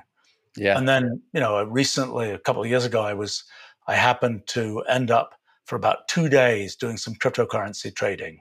and it's like oh, actually I'm I'm reasonably good at this. But really, it's like was it day trading? Uh, well, I was I had a bunch of cryptocurrency and I was uh, trying to unload it in, a, in an optimal right. way. Right. And oh, interesting. I did rather well actually. But but you know it's it's a you know it's kind of like watching all the depth charts and things and trying to figure out what's going to happen. And I was I, I have to say I was a little bit disappointed at myself that it wasn't that you know it was conceptually analytical, but I wasn't sort of putting it into our software and doing a bunch of calculations, so to speak. It was more just like I can see, oh, people are going to, you know, have this or that behavior, and I can see this or that thing happening, and so on. But I have to say, it was an interesting moment for me. It was a kind of bizarre and ironic moment because I happened to be in the middle of writing a piece about why does the universe exist, which is about as sort of philosophical, you know, uh, conceptual as it comes. And it was like, I have a monitor at the side of my desk and I'm writing this piece about why does the universe exist. And I'm glancing over to see whether I should do a cryptocurrency trade. that was the irony. A, uh, yeah, it was the kind contrast. of a, kind of a, a, different different levels of life or something. Yeah. But but you know the thing that was interesting for me about that was how uninteresting I found it. I mean, mm. it's kind of like nice. I you know I managed to make more money than I would have done otherwise because I did a decent job of doing the trading, so to speak.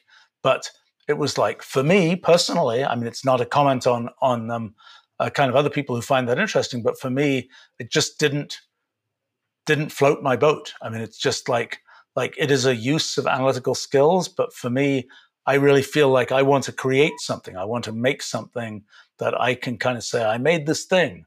And you know certainly it's kind of like you can um, uh, you know, there are people for whom it's it's really I made this money. That's the thing I made. Yeah, that just doesn't happen to be a, a big motivating factor for me. And I think, yeah. in you know, it's also the case that you know you can see there are certain thresholds of money that make sense, so to speak. What is that, that is, threshold? Like, what was the amount where you just stopped caring about money in general? I mean, I always like to make a bit more money, but but you know, I think it's a you know there are there are X number of millions, tens of millions of dollars, et cetera, et cetera, et cetera, where you know you can you can buy the biggest house you want for X number of millions of dollars or whatever. You can mm. buy the um, uh, you know you can fund a project that costs you know X number of millions of dollars or whatever. That's uh, I'm not sure I've inflation corrected my um, uh, my kind of uh, um, long ago estimates of these kinds of things, but but I think the um, uh, you know, it's it's one of these things where there's certain kinds of things where you can do it, and oh, I don't know, like you know, if I'm going to travel to some random part of the world and you know, fly first class to wherever, I'm not going to think about that. That's a, that's yeah. you know, it's in the noise. If I'm going to, um, uh, if I'm going to, eh, you know, certain kinds of things, but but then I'm not in the okay. Let me make a giant donation to this thing. You know, I'm not I'm not at the level where I'm saying I'm going to throw money away. I'm going to throw millions of dollars away just to make this donation for the sake of you know feeling good about making this donation. That's not that because that actually you know hasn't uh, in my small experience of those kinds of things. It doesn't actually float my boat. I mean, it's just not a mm. not a thing I find that interesting. And yeah. um, you know, I think that the the thing that I tend to do is you know I like to get projects done and those cost a certain amount of money, but it isn't any project that I can manage, so to speak, involves a comparatively limited number of people. There are projects that I might do that require kind of machinery that will be very expensive. I haven't, you know, that's again, I consider that a constraint. You know, I'm not going to start building, I'm, I'm not interested in building, you know, rocket launch capability or something like this. Just doesn't happen to be my personal interest. But you know that's clearly something out of the price range of things that I can do, and it's uh, uh, you know I think in um, uh, some of the things well for our physics project there are physics experiments that I'd like to see done, but you know I don't have a you know an orbiting space telescope. So I'm not going to get to be a, you know, that's not going to be my personal space telescope anyway. Yeah. So, you know, it's, it's the kind of thing where it's like, okay, I got to work with other people to do this. It doesn't really matter you know, I'm not going to be able to own my own space telescope, so to speak. Um, and I'm not sure I would want to because it's a big, you know, this is, a, is again a thing where whenever you have something like that, that um, you know, you kind of there's this whole responsibility that comes with it, and it's a whole sort of infrastructure and a thing that's spending, you know, that that's uh, burning up cycles in one's life, so to speak, to worry about that that thing that one now has a responsibility for. Yeah, I mean, at the end of the day, it seems like earning money to you is one of those things that you're not worried about. You figured it out. It seems like it's one of those other effortless things that isn't trivial to you. But most people yeah. they struggle with making money, and I, would be curious to like I, get your thoughts and breaking it down. Like, what? How would you, if you were to use first principles on how to build wealth, and think about the things that you've done? Let's say strictly financially speaking, how would you how would you teach that? How, how would you explain that to someone, or what are some of the don't, common don't mistakes? Don't spend too much money. I mean, that's the main. You know, I think the main thing is that uh, it's like. Um, you know, if you can, if your desire for using money is less than your ability to make money, you're in good shape. If your desire for using money always exceeds your ability to make money, then you're going to be unhappy and it's going to be hmm. difficult. Mm. I mean, I've been been lucky enough that, at least for me personally, you know, my desire to spend money really is below my my capability to make money. And, and for the company, you know, for the last 35 years, I've really tried to adopt a point of view that we spend, you know, our, our main, you know, financial approach is spend less than we make. And that Simple. seems to have worked out okay for the last 35 years. Now that, you know, that has the difficult feature that the things where you say, well, we really want to do this. But if we did that, we would be spending more than we make. So it's kind of like, well, just don't do that. And it's not easy to not do that. But typically, it's kind of like uh, sometimes there are plenty of times where, particularly with, with company kinds of things, where oh, you can just throw money at that problem and you know hire the more expensive person. You know, you can get them immediately. You don't have to look further, et cetera, et cetera, et cetera. But actually, what I found is that that usually isn't the right thing anyway. You know, you mm. get something which isn't what you wanted, um, and I, th- I think uh, uh, you know that, that's I think the other thing that happens with people is, oh, and it happens with you know kids who inherit money or whatever else, is, you know, if you if you end up with too much money, it becomes a negative value kind of thing, becomes something where it damages your life rather than enhancing your life, and it's it's always a thing where you see the same thing. I don't know when people are in these you know epic battles with you know uh, estates and things like that if there wasn't any money, there'd be no epic battle. But if yeah. there's money, there's an epic battle, and everybody hates each other. Mm. Um, and uh, uh, you know, this is these are examples of kind of the negative value of money, and you end up finding, you know, if you if you uh, again if if um, if you're struggling to get the money that you need to live the way you want to live, that's not a good situation to be in. If you you know and how do you get out of that situation? Well, you either say, I'm just not going to take that approach to how I want to live, or, you know, I'm, or I'm going to find a way to make more money, so to speak. And in terms of sort of, I don't know how one makes, you know, I think, I think, uh, you know, it, it's funny because I see a lot of kind of bright kids, for example, they go into finance. Finance is a way where you're close to the money and people make money doing that and uh, you know making money doing something that's actually really interesting to you that's the most that's the best thing to do and that can be challenging and for that you kind of have to find what is the thing that is the thing that the world values that you really care about and you really want to do and you're able to do can you fit those two pieces together? And often the answer isn't a thing that everybody else does too. Often it's a thing that is sort of unique to you that for whatever reason you happen to be you know right place right talents right access whatever to be able to do this thing. And that becomes the thing that you do. And then you kind of adjust your lifestyle. I mean there are plenty of places you know i'm sure you know there are plenty of people now who are doing podcasts and supporting themselves from doing podcasts. If those people said and i need an entourage of 25 people to help me do my podcast then they'd be you know, then they'd be burning money and that wouldn't be a good thing.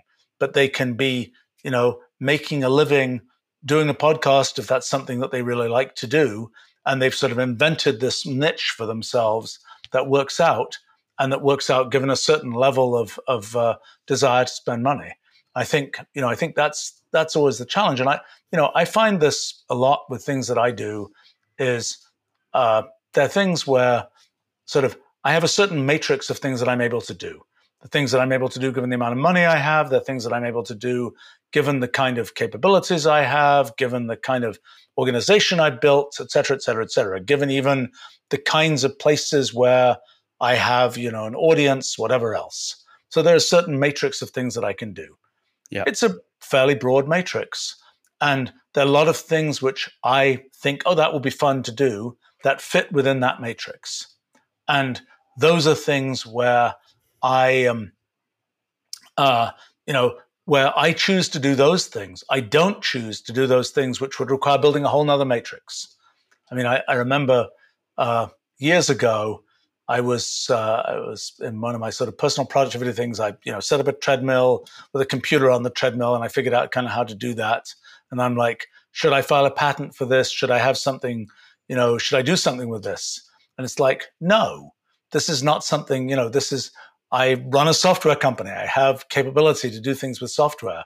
You know, selling an add-on to treadmills is not a thing that's part of so my, my, my domain. And it's it's kind of yeah. like even though it might be um, you know it, it's interesting the things that that work with money that work without money and so on you know here's an example of something i've been interested in doing and it turns out you might think it's a problem with money but it really isn't which is you know i'm kind of interested in education wasn't interested in that for years but in the last probably decade 20 years or so i've gotten interested in that and i particularly have been interested in kind of kids and uh, you know how what happens to kids who don't have great access to kind of the elite things in the world, so to speak. Mm. And you know, the it's kind of like I know a lot of very talented people, and most of them are from some socioeconomic stratum, et cetera, et cetera, et cetera. And it's like what you know, there's a lot of talent out there. I know there's a lot of talent. There's, you know, we're all the same species. It's, you know, there's lots of talent there. And the question is sort of how do you nurture that? And you know, we we do these summer schools and summer camps and this and that and the other, and we uh, uh, you know we we try to get sort of a, a range of, of, of kids to come to these things, but it turns out there just isn't very much connectivity between kind of the the the kids who are sort of out in the the you know with, not with access to sort of elite kinds of things and the and the elite world so to speak there's just not a lot of connection and it's something where I've kind of, you know, I've been interested in that for a while and I've done all kinds of experiments and so on.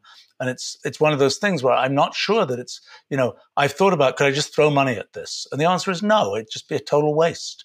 It yeah. will achieve nothing. Just uh it's um just kind of and actually be worse than a waste. It will probably actually cause trouble in various ways.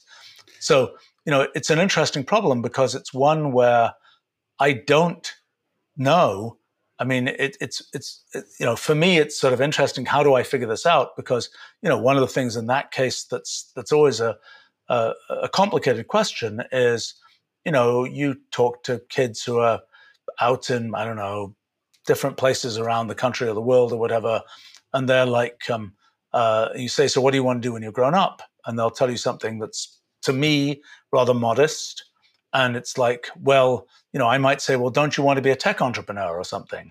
And they kind of figuratively, they kind of look at one and say, why? Why would I want to do that? You know, what's, why is that interesting? And, you know, just like if somebody said to me, you know, do you want to have a morning television show? I kind of look at them and say, uh, no, you know, I'm just not interested in that. It's not something that, um, or somebody says, you know, do you want to, uh, uh, you know, go and uh, be an astronaut flying and, you know, whatever. You know, this doesn't happen to be something that interests me. Um, yeah, and it's it's um, and so the question really is always, you know, you have these things which to me are like, oh yeah, it's really fun to kind of, you know, work out your ideas and be able to make things happen in the world and be a tech entrepreneur or figure out a bunch of basic science or whatever else. That's extremely satisfying to me. But if I'm kind of, you know, talking to somebody where I say the talent is there, they could do this, but do they want to? and how do you deal with do they the do they want to question, and what is the kind of uh, uh, you know, and and it feels like it's kind of almost the missionary story of you know you can go to place X and you can say you should want to do X, Y, and Z, and I don't know that that's even the right thing to do, so to speak. It's it's a it's you know one could say it's a great life being you know tech entrepreneur or whatever else it is, but it's only a great life. I mean, you know, there there are plenty of things I could imagine that I could do where, like for example, you could say I could be running a much bigger company. I don't want that life. You know, it's not. That's that's not uh, for me. You know, I, I know when I talk to people who run large companies and so on, often they're like, you mean you actually work on, you know, all the features of the product? You actually understand how the product works? You know, we don't do that. We're kind of seven levels up, you know, managing the managers of the managers type thing, uh, which isn't my interest. Yeah. I, mean, I also wonder if, if those, that conception of correlating number of people with a big size company or impact is even going to be the case in the next five years. I mean, you think about different types of leverage that exist. I think the oldest form of leverage was labor, and then it kind of turned into capital when financial institutions became a thing. But it seems we're now at this cusp of new and probably more impactful leverage, which is code and media. And you know, Wolfram certainly has combined multitudes of that. But I would imagine with AI, this correlation of number of people working for a company and the size that it can get with the different types of leverages if you apply it right isn't even going to be a thing anymore. I mean, I, am curious to get your thoughts on like how AI is going to change how Wolfram is run and potentially seeing even one to 10 employee companies that are doing hundreds of millions of dollars. Like I, I would not be surprised if we see more of that as AI becomes more and more powerful and automates a lot of the tasks. What are your thoughts on that? Look, I, have spent the last 40 years trying to automate programming and kind of turning ideas into reality. That's that's kind of the meta story of all the technology I built. It's like how do you turn ideas into reality as automatically as possible? So that's kind of been our long time story. You know, right. the current LLM, you know, craze and so on, we've been quite involved in that. It's a little extra piece to that story. But the big story, as far as I'm concerned, is how do you how do you turn ideas into reality? And the steps, I think, the most important step is how do you take an idea and formalize it? How do you take an idea and make it something that isn't just a talking about idea, but is something where there's structure, you can actually build a solid thing. And that's what the whole story of computational language is. That's a story of how do you take an idea and turn it into something structured and formal so that you can build it as technology so you can build up from that and yeah our company is you know the work our company does is probably the work of a 5 10,000 person company but we're a much smaller company because we automated as much as we could automate mm. and we're you know we've been kind of recursively auto- automating things the the things we're doing today live on top of many layers of automation that we built in the past Hmm. So, you know, we're we're an example of something where lots of stuff got automated. I think it's still somehow, you know, our company probably is complicated because we have many different markets, we have many different kinds of things we're doing, and so on, and so that requires a, a certain number of people. But uh, I agree that there are kind of, I mean, there are people who've done things with our technology stack where it's a, a remarkably small number of people have done a remarkably large amount of stuff and uh, you know one will see that continue. And I think that's um, you know the, the issue is always. I mean, okay, so there are a couple of things. So first thing is the core thing of can you make the technology? The answer is, you know, my job has been over the last four decades make it possible to go from ideas to reality as automatically as possible so that you're so that the the kind of the mechanics of how do you write the code and all that kind of thing, it becomes kind of the the one person can do that. I mean, this is what I've achieved in science, for example. Before 1988, when our Mathematica product came out, the typical theoretical scientist could not compute for themselves. They were like, okay, I have to have a team, I have to delegate things, I have to get a programmer, I have to do this, that, and the other. what was achieved at that time was sort of with one's own fingers, one can type and actually compute things. One can do computation oneself. And that's immensely powerful. And the kinds of things that I've been able to discover in science are very strongly dependent on the fact that I could do the computational experiments myself. Didn't need to delegate to anybody. I was just, you know, I was in control of the, you know, the big sophisticated industrial machine, so to speak, that let me do those experiments. Hmm. That's a thing which I absolutely think extends to products, certainly has for us, extends to uh, to other aspects of, of companies. Now, the fact is, you know, there's a certain scale that's needed when it's still the case that, well, you know, it's interesting. Some things, you know, like, do you need salespeople? Well, it depends what you're selling. Some things, you know, we've had we've had products which have no salespeople. You know, they're, they're sold direct to consumers, and there are no salespeople involved.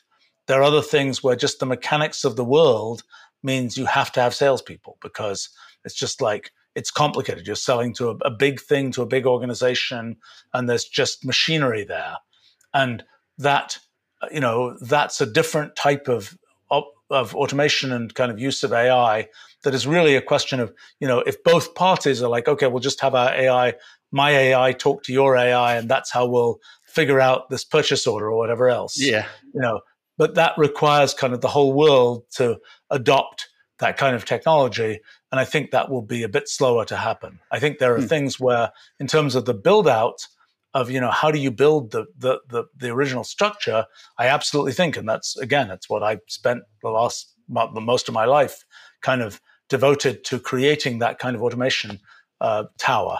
And so, you know, definitely a thing. But I think the, um, uh, the question of whether just the pure mechanics of, you know, a deal of a certain size in in the world as it is with people as they are you know there have to be a certain number of people involved in those things they just there are enough little tentacles that that you know hang out and flap around that you just have to have you know people tending those things or it doesn't work very well in the world as it is today if right. it, if it's all kind of ai commerce so to speak it's a different story but that that doesn't look you know that's not a near term issue how far is that if we're talking about AGI in your in your opinion?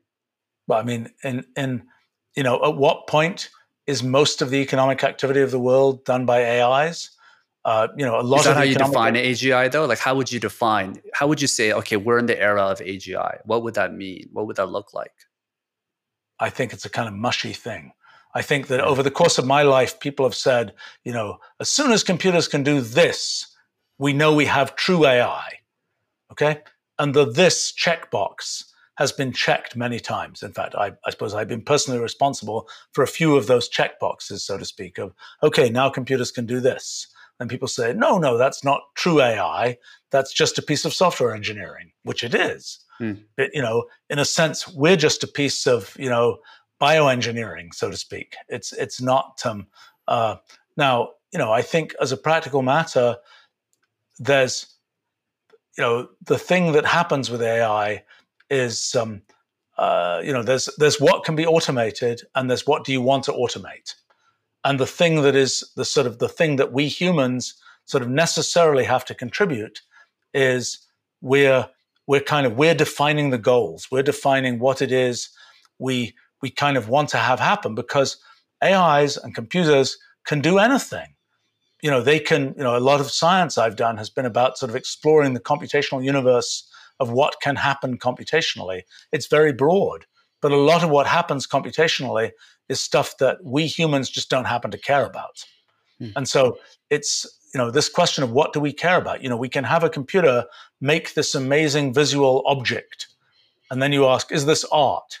And we say, eh, no, don't really like that.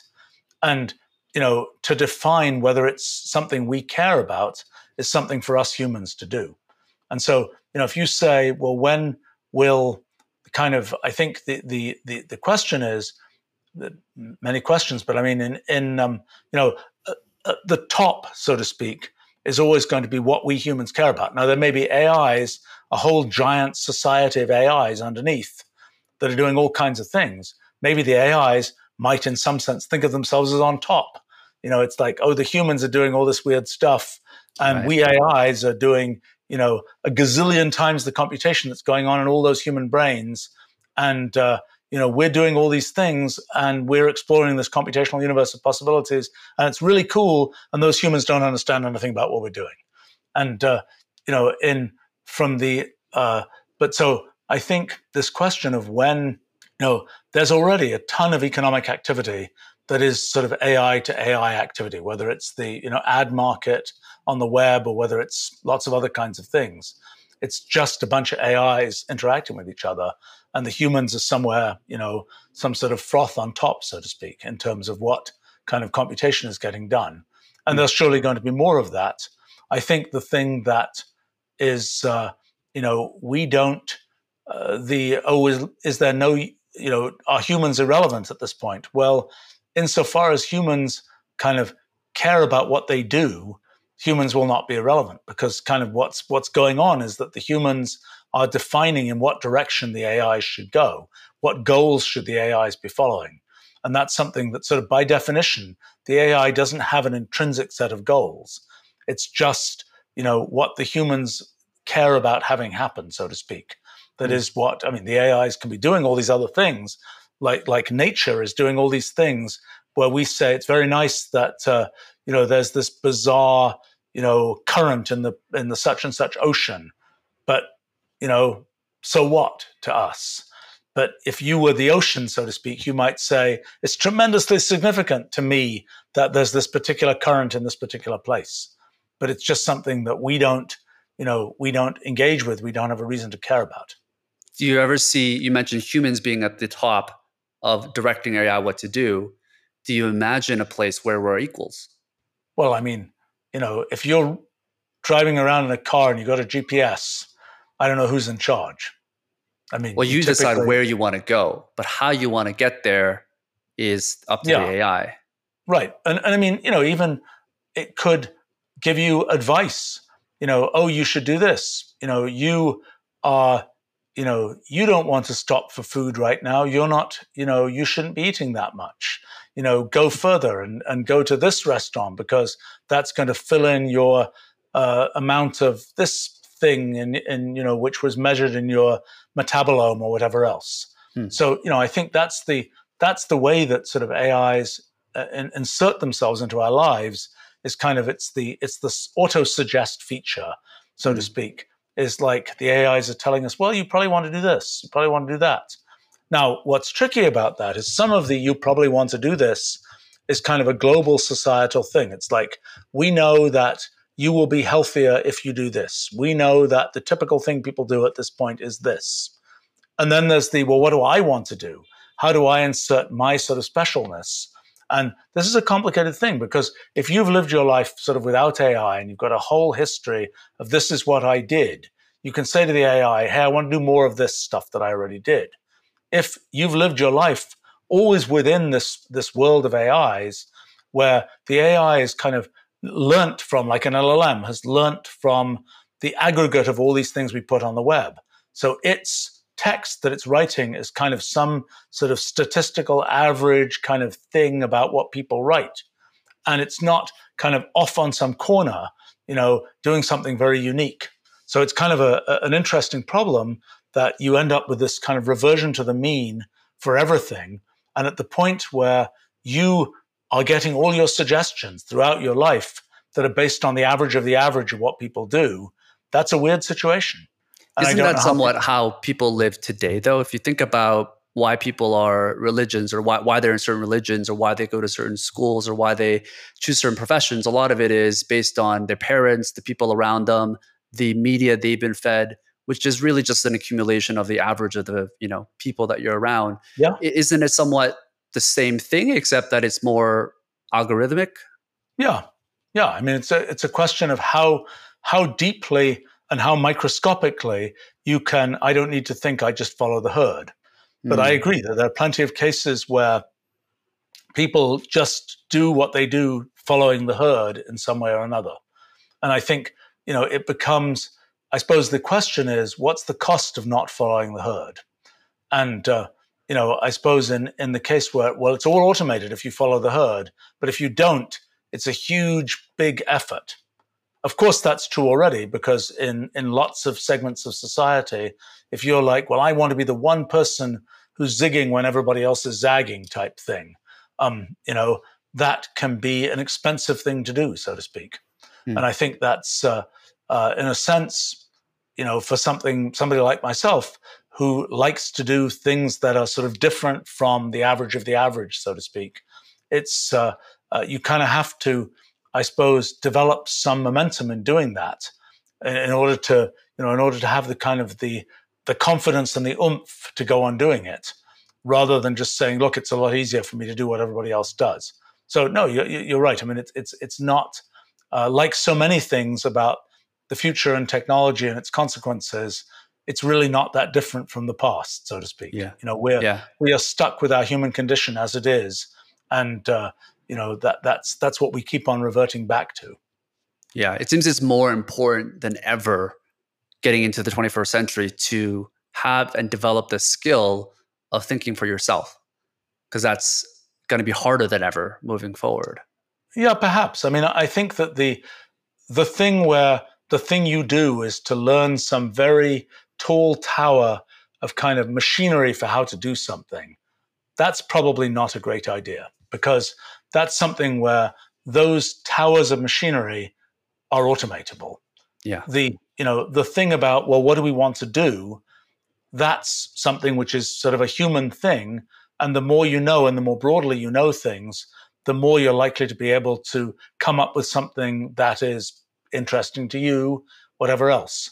I mean, I, I do think that it's a, it's always a, a challenging thing. What to what extent people, you know, even want to do things that are sort of away from the average, so to speak, because you know I think that society tends to progress is usually about people doing things that weren't the average of the average because if they just kept doing the same thing things wouldn't change.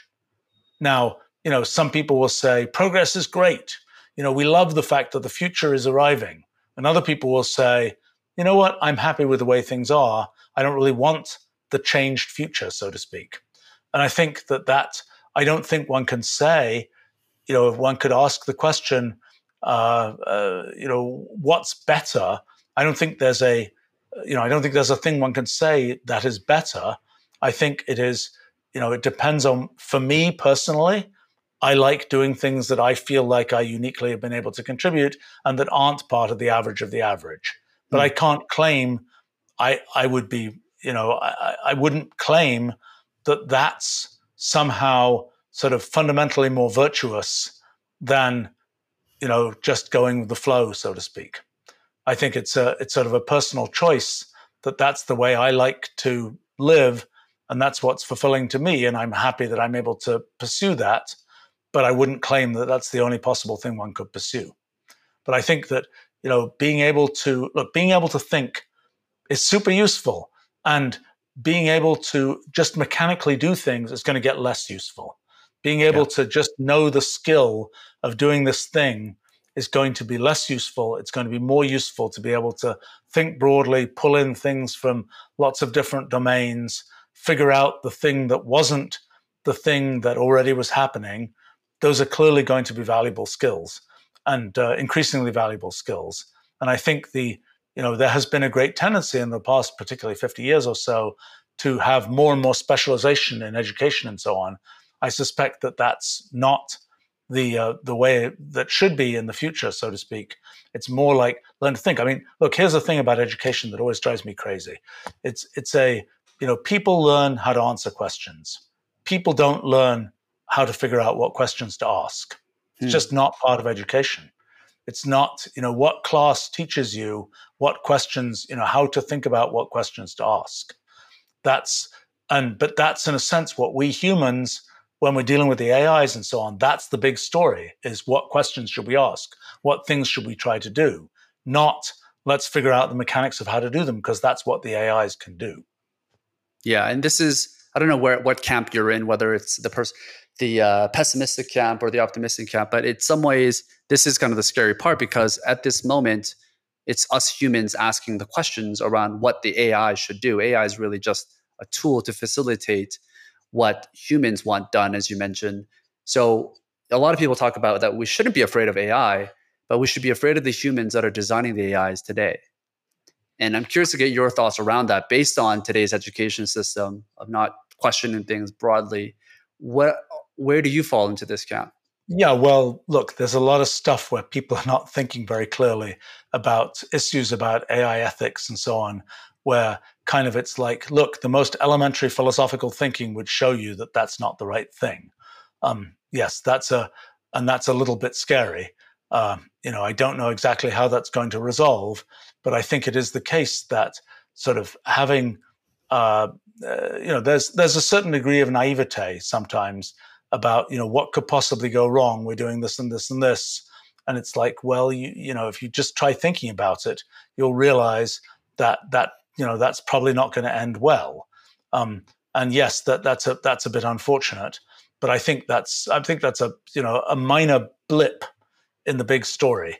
And I think this whole question of of uh, uh, sort of technology, automation, it's been the main driver of progress, and it's been the main thing that's changed over the course of human history is more yeah. automation. I mean, you know, we're the same humans with the same crazy foibles as we were three thousand years ago. With the same, you know, you go look at some Greek play or something, you'll see the same interpersonal interactions happening as you know you'd see today. It's no different. The difference is we've got computers now, we've got the internet, we've got this, we've got that, and that didn't exist in those days. And I don't think that that you know it doesn't really change the human condition. Now there are things we can do that are uh, you know that sometimes there are terrible excesses and crazy things that happen because some you know some piece of technology opens up and lets people do something completely crazy with it. And, uh, you know, and that takes a while to normalize out. And hopefully it won't, you know, you know, eliminate our species. I don't think it will. But, um, uh, you know, it's, that's obviously the thing one worries about is, um, uh, but I, I think we're pretty far away from that, that situation. Yeah. So you mentioned big story. If you're looking at 2100, 2200, you see more good things that have come from the continuous automation of our workflows, our lifestyles, than the negatives that would have happened. Okay, if you look at today from 500 years ago, is it good? Is it bad? I would say it's net positive. I would say the middle class lives better than the kings of even 200 years ago. Yes, but but other people would say, you know, it's a terrible godless world, for example. Right. Right. You know, so it's a it's a um, uh, you know I think what what I think is true is that at any given time in history, and this is sort of part of the human condition, people are some people are excited about those times and about the values, the things that are thought to be important in those times, and some people are looking to the past or the future. But you know, it isn't the case that there is a uniform flow. I mean, you might say it's better we live longer now. You know, there's there's much less, uh, you know, early life death in in the developed world today than there was a few hundred years ago. Okay, but but you can say, you know, is that? I think that's a good thing from the point of view of today's vantage point. That's a good thing. But if you're, you know, if you say, look, you know, people go to heaven quicker if they die at the age of ten, you know, then it doesn't look so good from the mm. point of view of, of, of today. I don't happen to think that's right. You know, to me, it's like live longer, be better. Um, but I think it's it's not. You know, th- this question about what it looks like to the to the to the sort of inhabitants of that time is complicated. I mean, for example, you know, one certainly could imagine there's a scenario where, you know, we have digital versions of brains and we can sort of upload all consciousness to some to some sort of digital form. And then kind of the image of the future of the world is, you know, a box with a trillion souls playing video games for the rest of eternity. That's kind of the, uh, and from our point of view today, it's like, oh my gosh, that's terrible. You know, what a terrible outcome for, for all of human history to land in this box with a trillion disembodied souls playing video games for the rest of eternity. You know, yeah. that's a terrible outcome. But to those souls, my guess is it will not feel like a terrible outcome. It will feel like that is what they do, and they are, you know, there'll be some people who are like, this is great. There's some people like, I really was, you know, I'm really into the, uh, you know, I would have ha- been happier living in the Middle Ages type thing. Because people still um, say that today, right?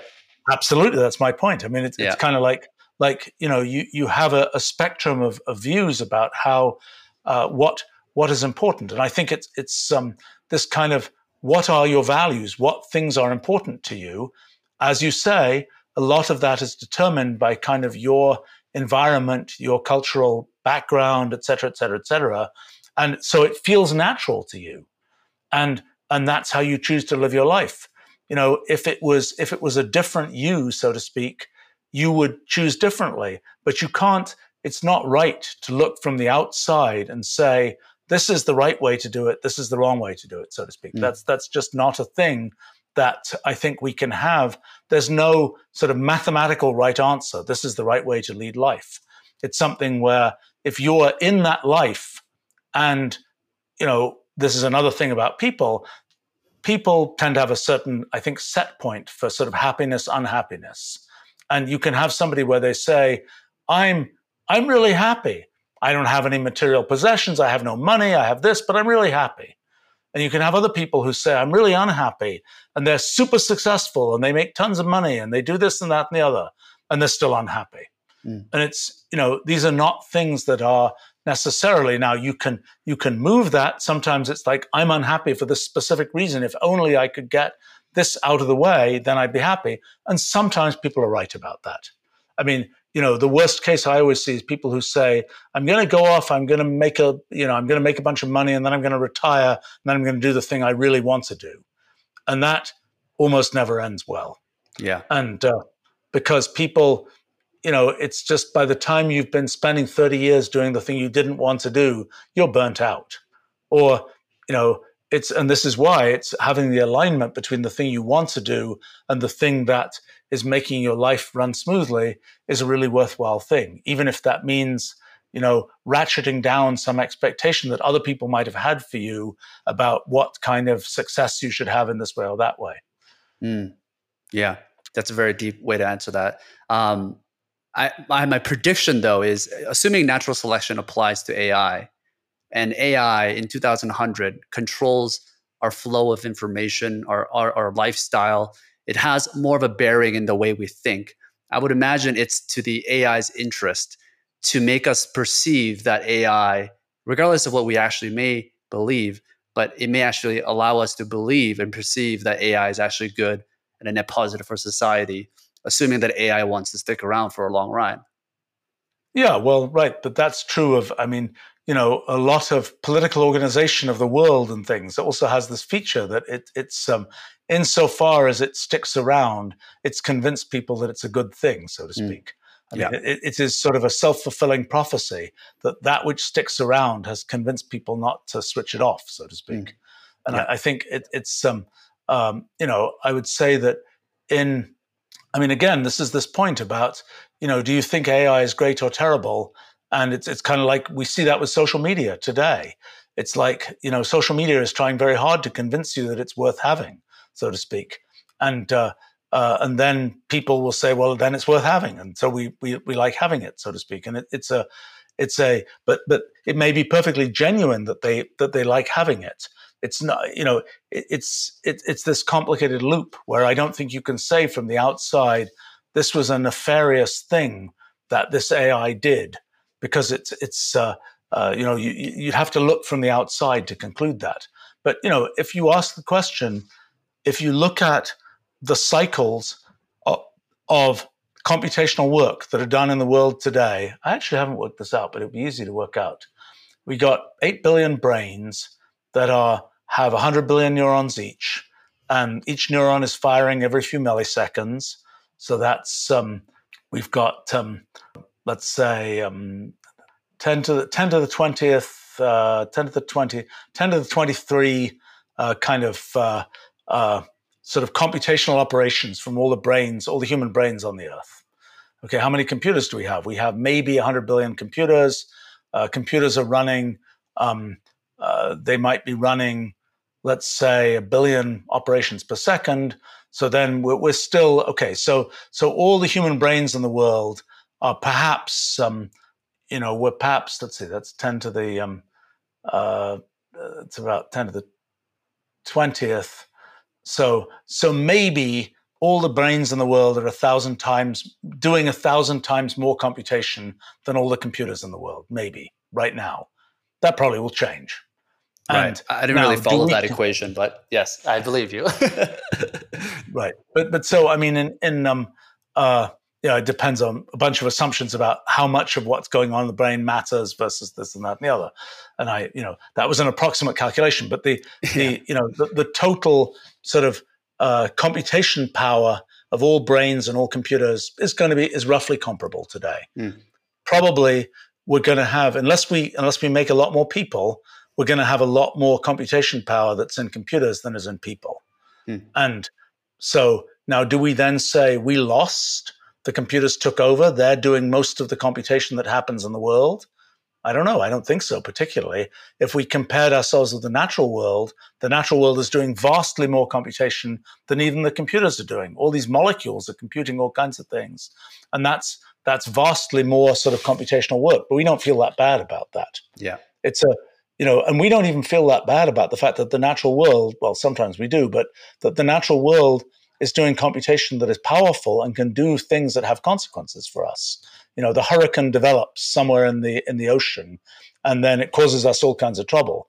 But lots of other computation that's happening in the natural world is just happening, and it doesn't happen to be stuff that is terribly important to us. And it, it's you know, occasionally it will kind of you know uh, gang up on us and make a hurricane or something. Um, but that's you know, and, and one might see the same kind of thing with AI that occasionally there will be something that happens where we say, gosh, that was a really bad thing that happened as a result of AI. Yeah. Um, and, you know, it's certainly possible that, you know, something could happen with the Earth or, you know, asteroid hitting the Earth or something. I don't think that would wipe out our species, but there are things we can imagine happening. You know, a little black hole comes through our solar system. We're toast. If it hits the Earth, we're, we're goners. Right? Yeah. It's not going to happen, probably, but it's, um, uh, you know, there are certainly things that could happen that are just features of nature that could have all kinds of terrible consequences for us. Um, yeah. And I think, you know, with AI, one will see the same kind of thing that there are the hurricanes that happen every so often where we're like, oh my gosh, the AIs did this terrible thing. We've got to sort of work around it, so to speak, and evacuate that area or whatever else. Um, and then other things will happen where it's like they're just doing what they're doing and we don't, we don't, you know, we don't care, so to speak just so that I can end this on a positive note, what what are the things that you're most optimistic about for the future? Well, gosh, um, I mean, from an intellectual point of view, we are figuring out. You know, we've figured out an awful lot about how the world works, how the universe is put together, and it's really lovely. It's really beautiful. It's really aesthetic. It's really kind of. Uh, it's kind of like it's remarkable that kind of these ideas, you know, we're finally there. We're finally at the point where we can start to see how this works and we can see sort of how the universe is put together. And it is something deeply aesthetic to us humans. I think that's that's one thing I, I like quite a bit. I think that the um, you know as we see kind of uh, sort of computation, computational language, and so on be more prevalent, it becomes a thing where again it just allows us to sort of do more things in the world. I mean, be able to, again, I, for me, it's kind of a lot is about sort of turning ideas into reality. The amount of leverage that we will have to turn ideas into reality will be ever increasing. And that makes it, you know, if you're a person who likes ideas, that's a great thing. Um, so I think, you know, those are those are really good things. I think that I would like to think that some of the dynamics of what's coming will cause people to think more and to value thinking more. And I think that's a good thing because that's a very human activity. It's like we humans are getting to do what we humans are good at, so to speak. We're getting to do things that are really fulfilling to us humans. We're not merely being sort of cogs in a machine that is not sort of doesn't really reflect our human nature. That somehow the the the sort of the rise of interest in really learn to think, really think about things is something that kind of reflects very uh, sort of in a very fulfilling way on our human nature and that that's something that we'll increasingly see more than a human is but a cog in this machine because the machine will be an automated machine and we won't need to have humans being cogs in the machine. Humans will be more doing the things that only humans can do and figuring out what humans want and so on and being able to do things in this kind of way that is about broadly thinking about things. Mm. And, I, and I think, you know, one of the, I, I would tend to think that one of the things we know about human nature is that when humans are fulfilled by doing things that are really uh, kind of things that they can you know that that they can valuably do that are things that they do that aren't things that could be done elsewhere that that's a pretty good feeling for humans and that that's been a thing that has been a good feeling for humans throughout the time when the human condition has been around so to speak. And i think that the fact that we have the potential to get more of that to automate out more of the things where humans are but you know simple cogs so to speak that's a pretty good thing and that's a thing. I mean, you know, in in my life, I've had the good fortune to sort of live across a time in history where sort of this idea of computation, this idea of sort of formalizing the world computationally, has gone from a thing that was just about possible to a thing that we can really do in a very serious way. And as that as things go forward, there'll be even more of that and even more kind of ability to sort of take take this idea, this formalization, and use that to take the things that we humans think about and kind of leverage them more strongly. So I would say that's. Uh, I mean, I'm I am intrinsically something of an optimist. So um, you know, it, it's I, I think it comes with the territory. If you do big projects, you don't get to do big projects if you're not something of an optimist because you kind of it's kind of like this is way too daunting all these look at all these things that could go wrong you're always looking down and you're worrying you're going to fall off so to speak you have to kind of be an optimist and uh, you know, I think I'm I feel optimistic about uh, well about about lots of kinds of things. I think, and I think when people say it's uh, there's going to be kind of uh, disaster will strike at every time in history. It's certainly in my life. There's been different kinds of disasters that people have said are going to wipe us out over the you know every de- couple of decades. There's a different one, and sure. you know I tend to think that uh, uh, there's that's that's not what's coming, so to speak.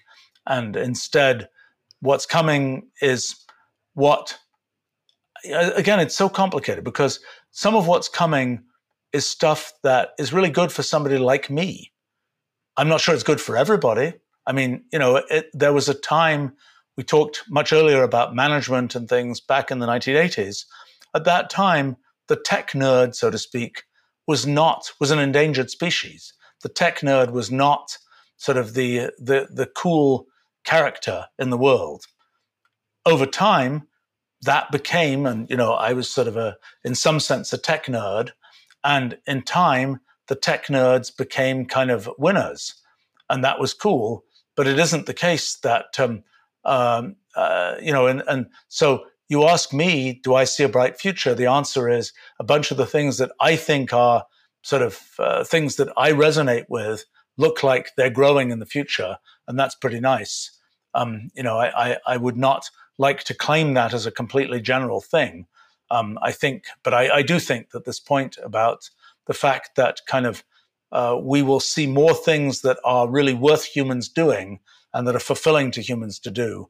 That's something which I think is probably fairly general. That it's kind of like, you know, some people would say, I just want to do less work. And um, I don't think that is, uh, you know, in the end, I think people doing fulfilling things is going to lead people to feel better about themselves than just saying, I'm going to do less work type thing. Yep. Right. Well, that's a positive message to end on. Where can people find you online? StephenWolfram.com. And you'll find uh, writings.stephenwolfram.com is the very large amount of stuff that I that I end up writing about a wide range of different topics. Yeah. And uh, you can also find me on, I do quite a lot of live streaming, and uh, that's linked from stephenwolfram.com. Beautiful. We'll link that below. Thank you so much, Stephen.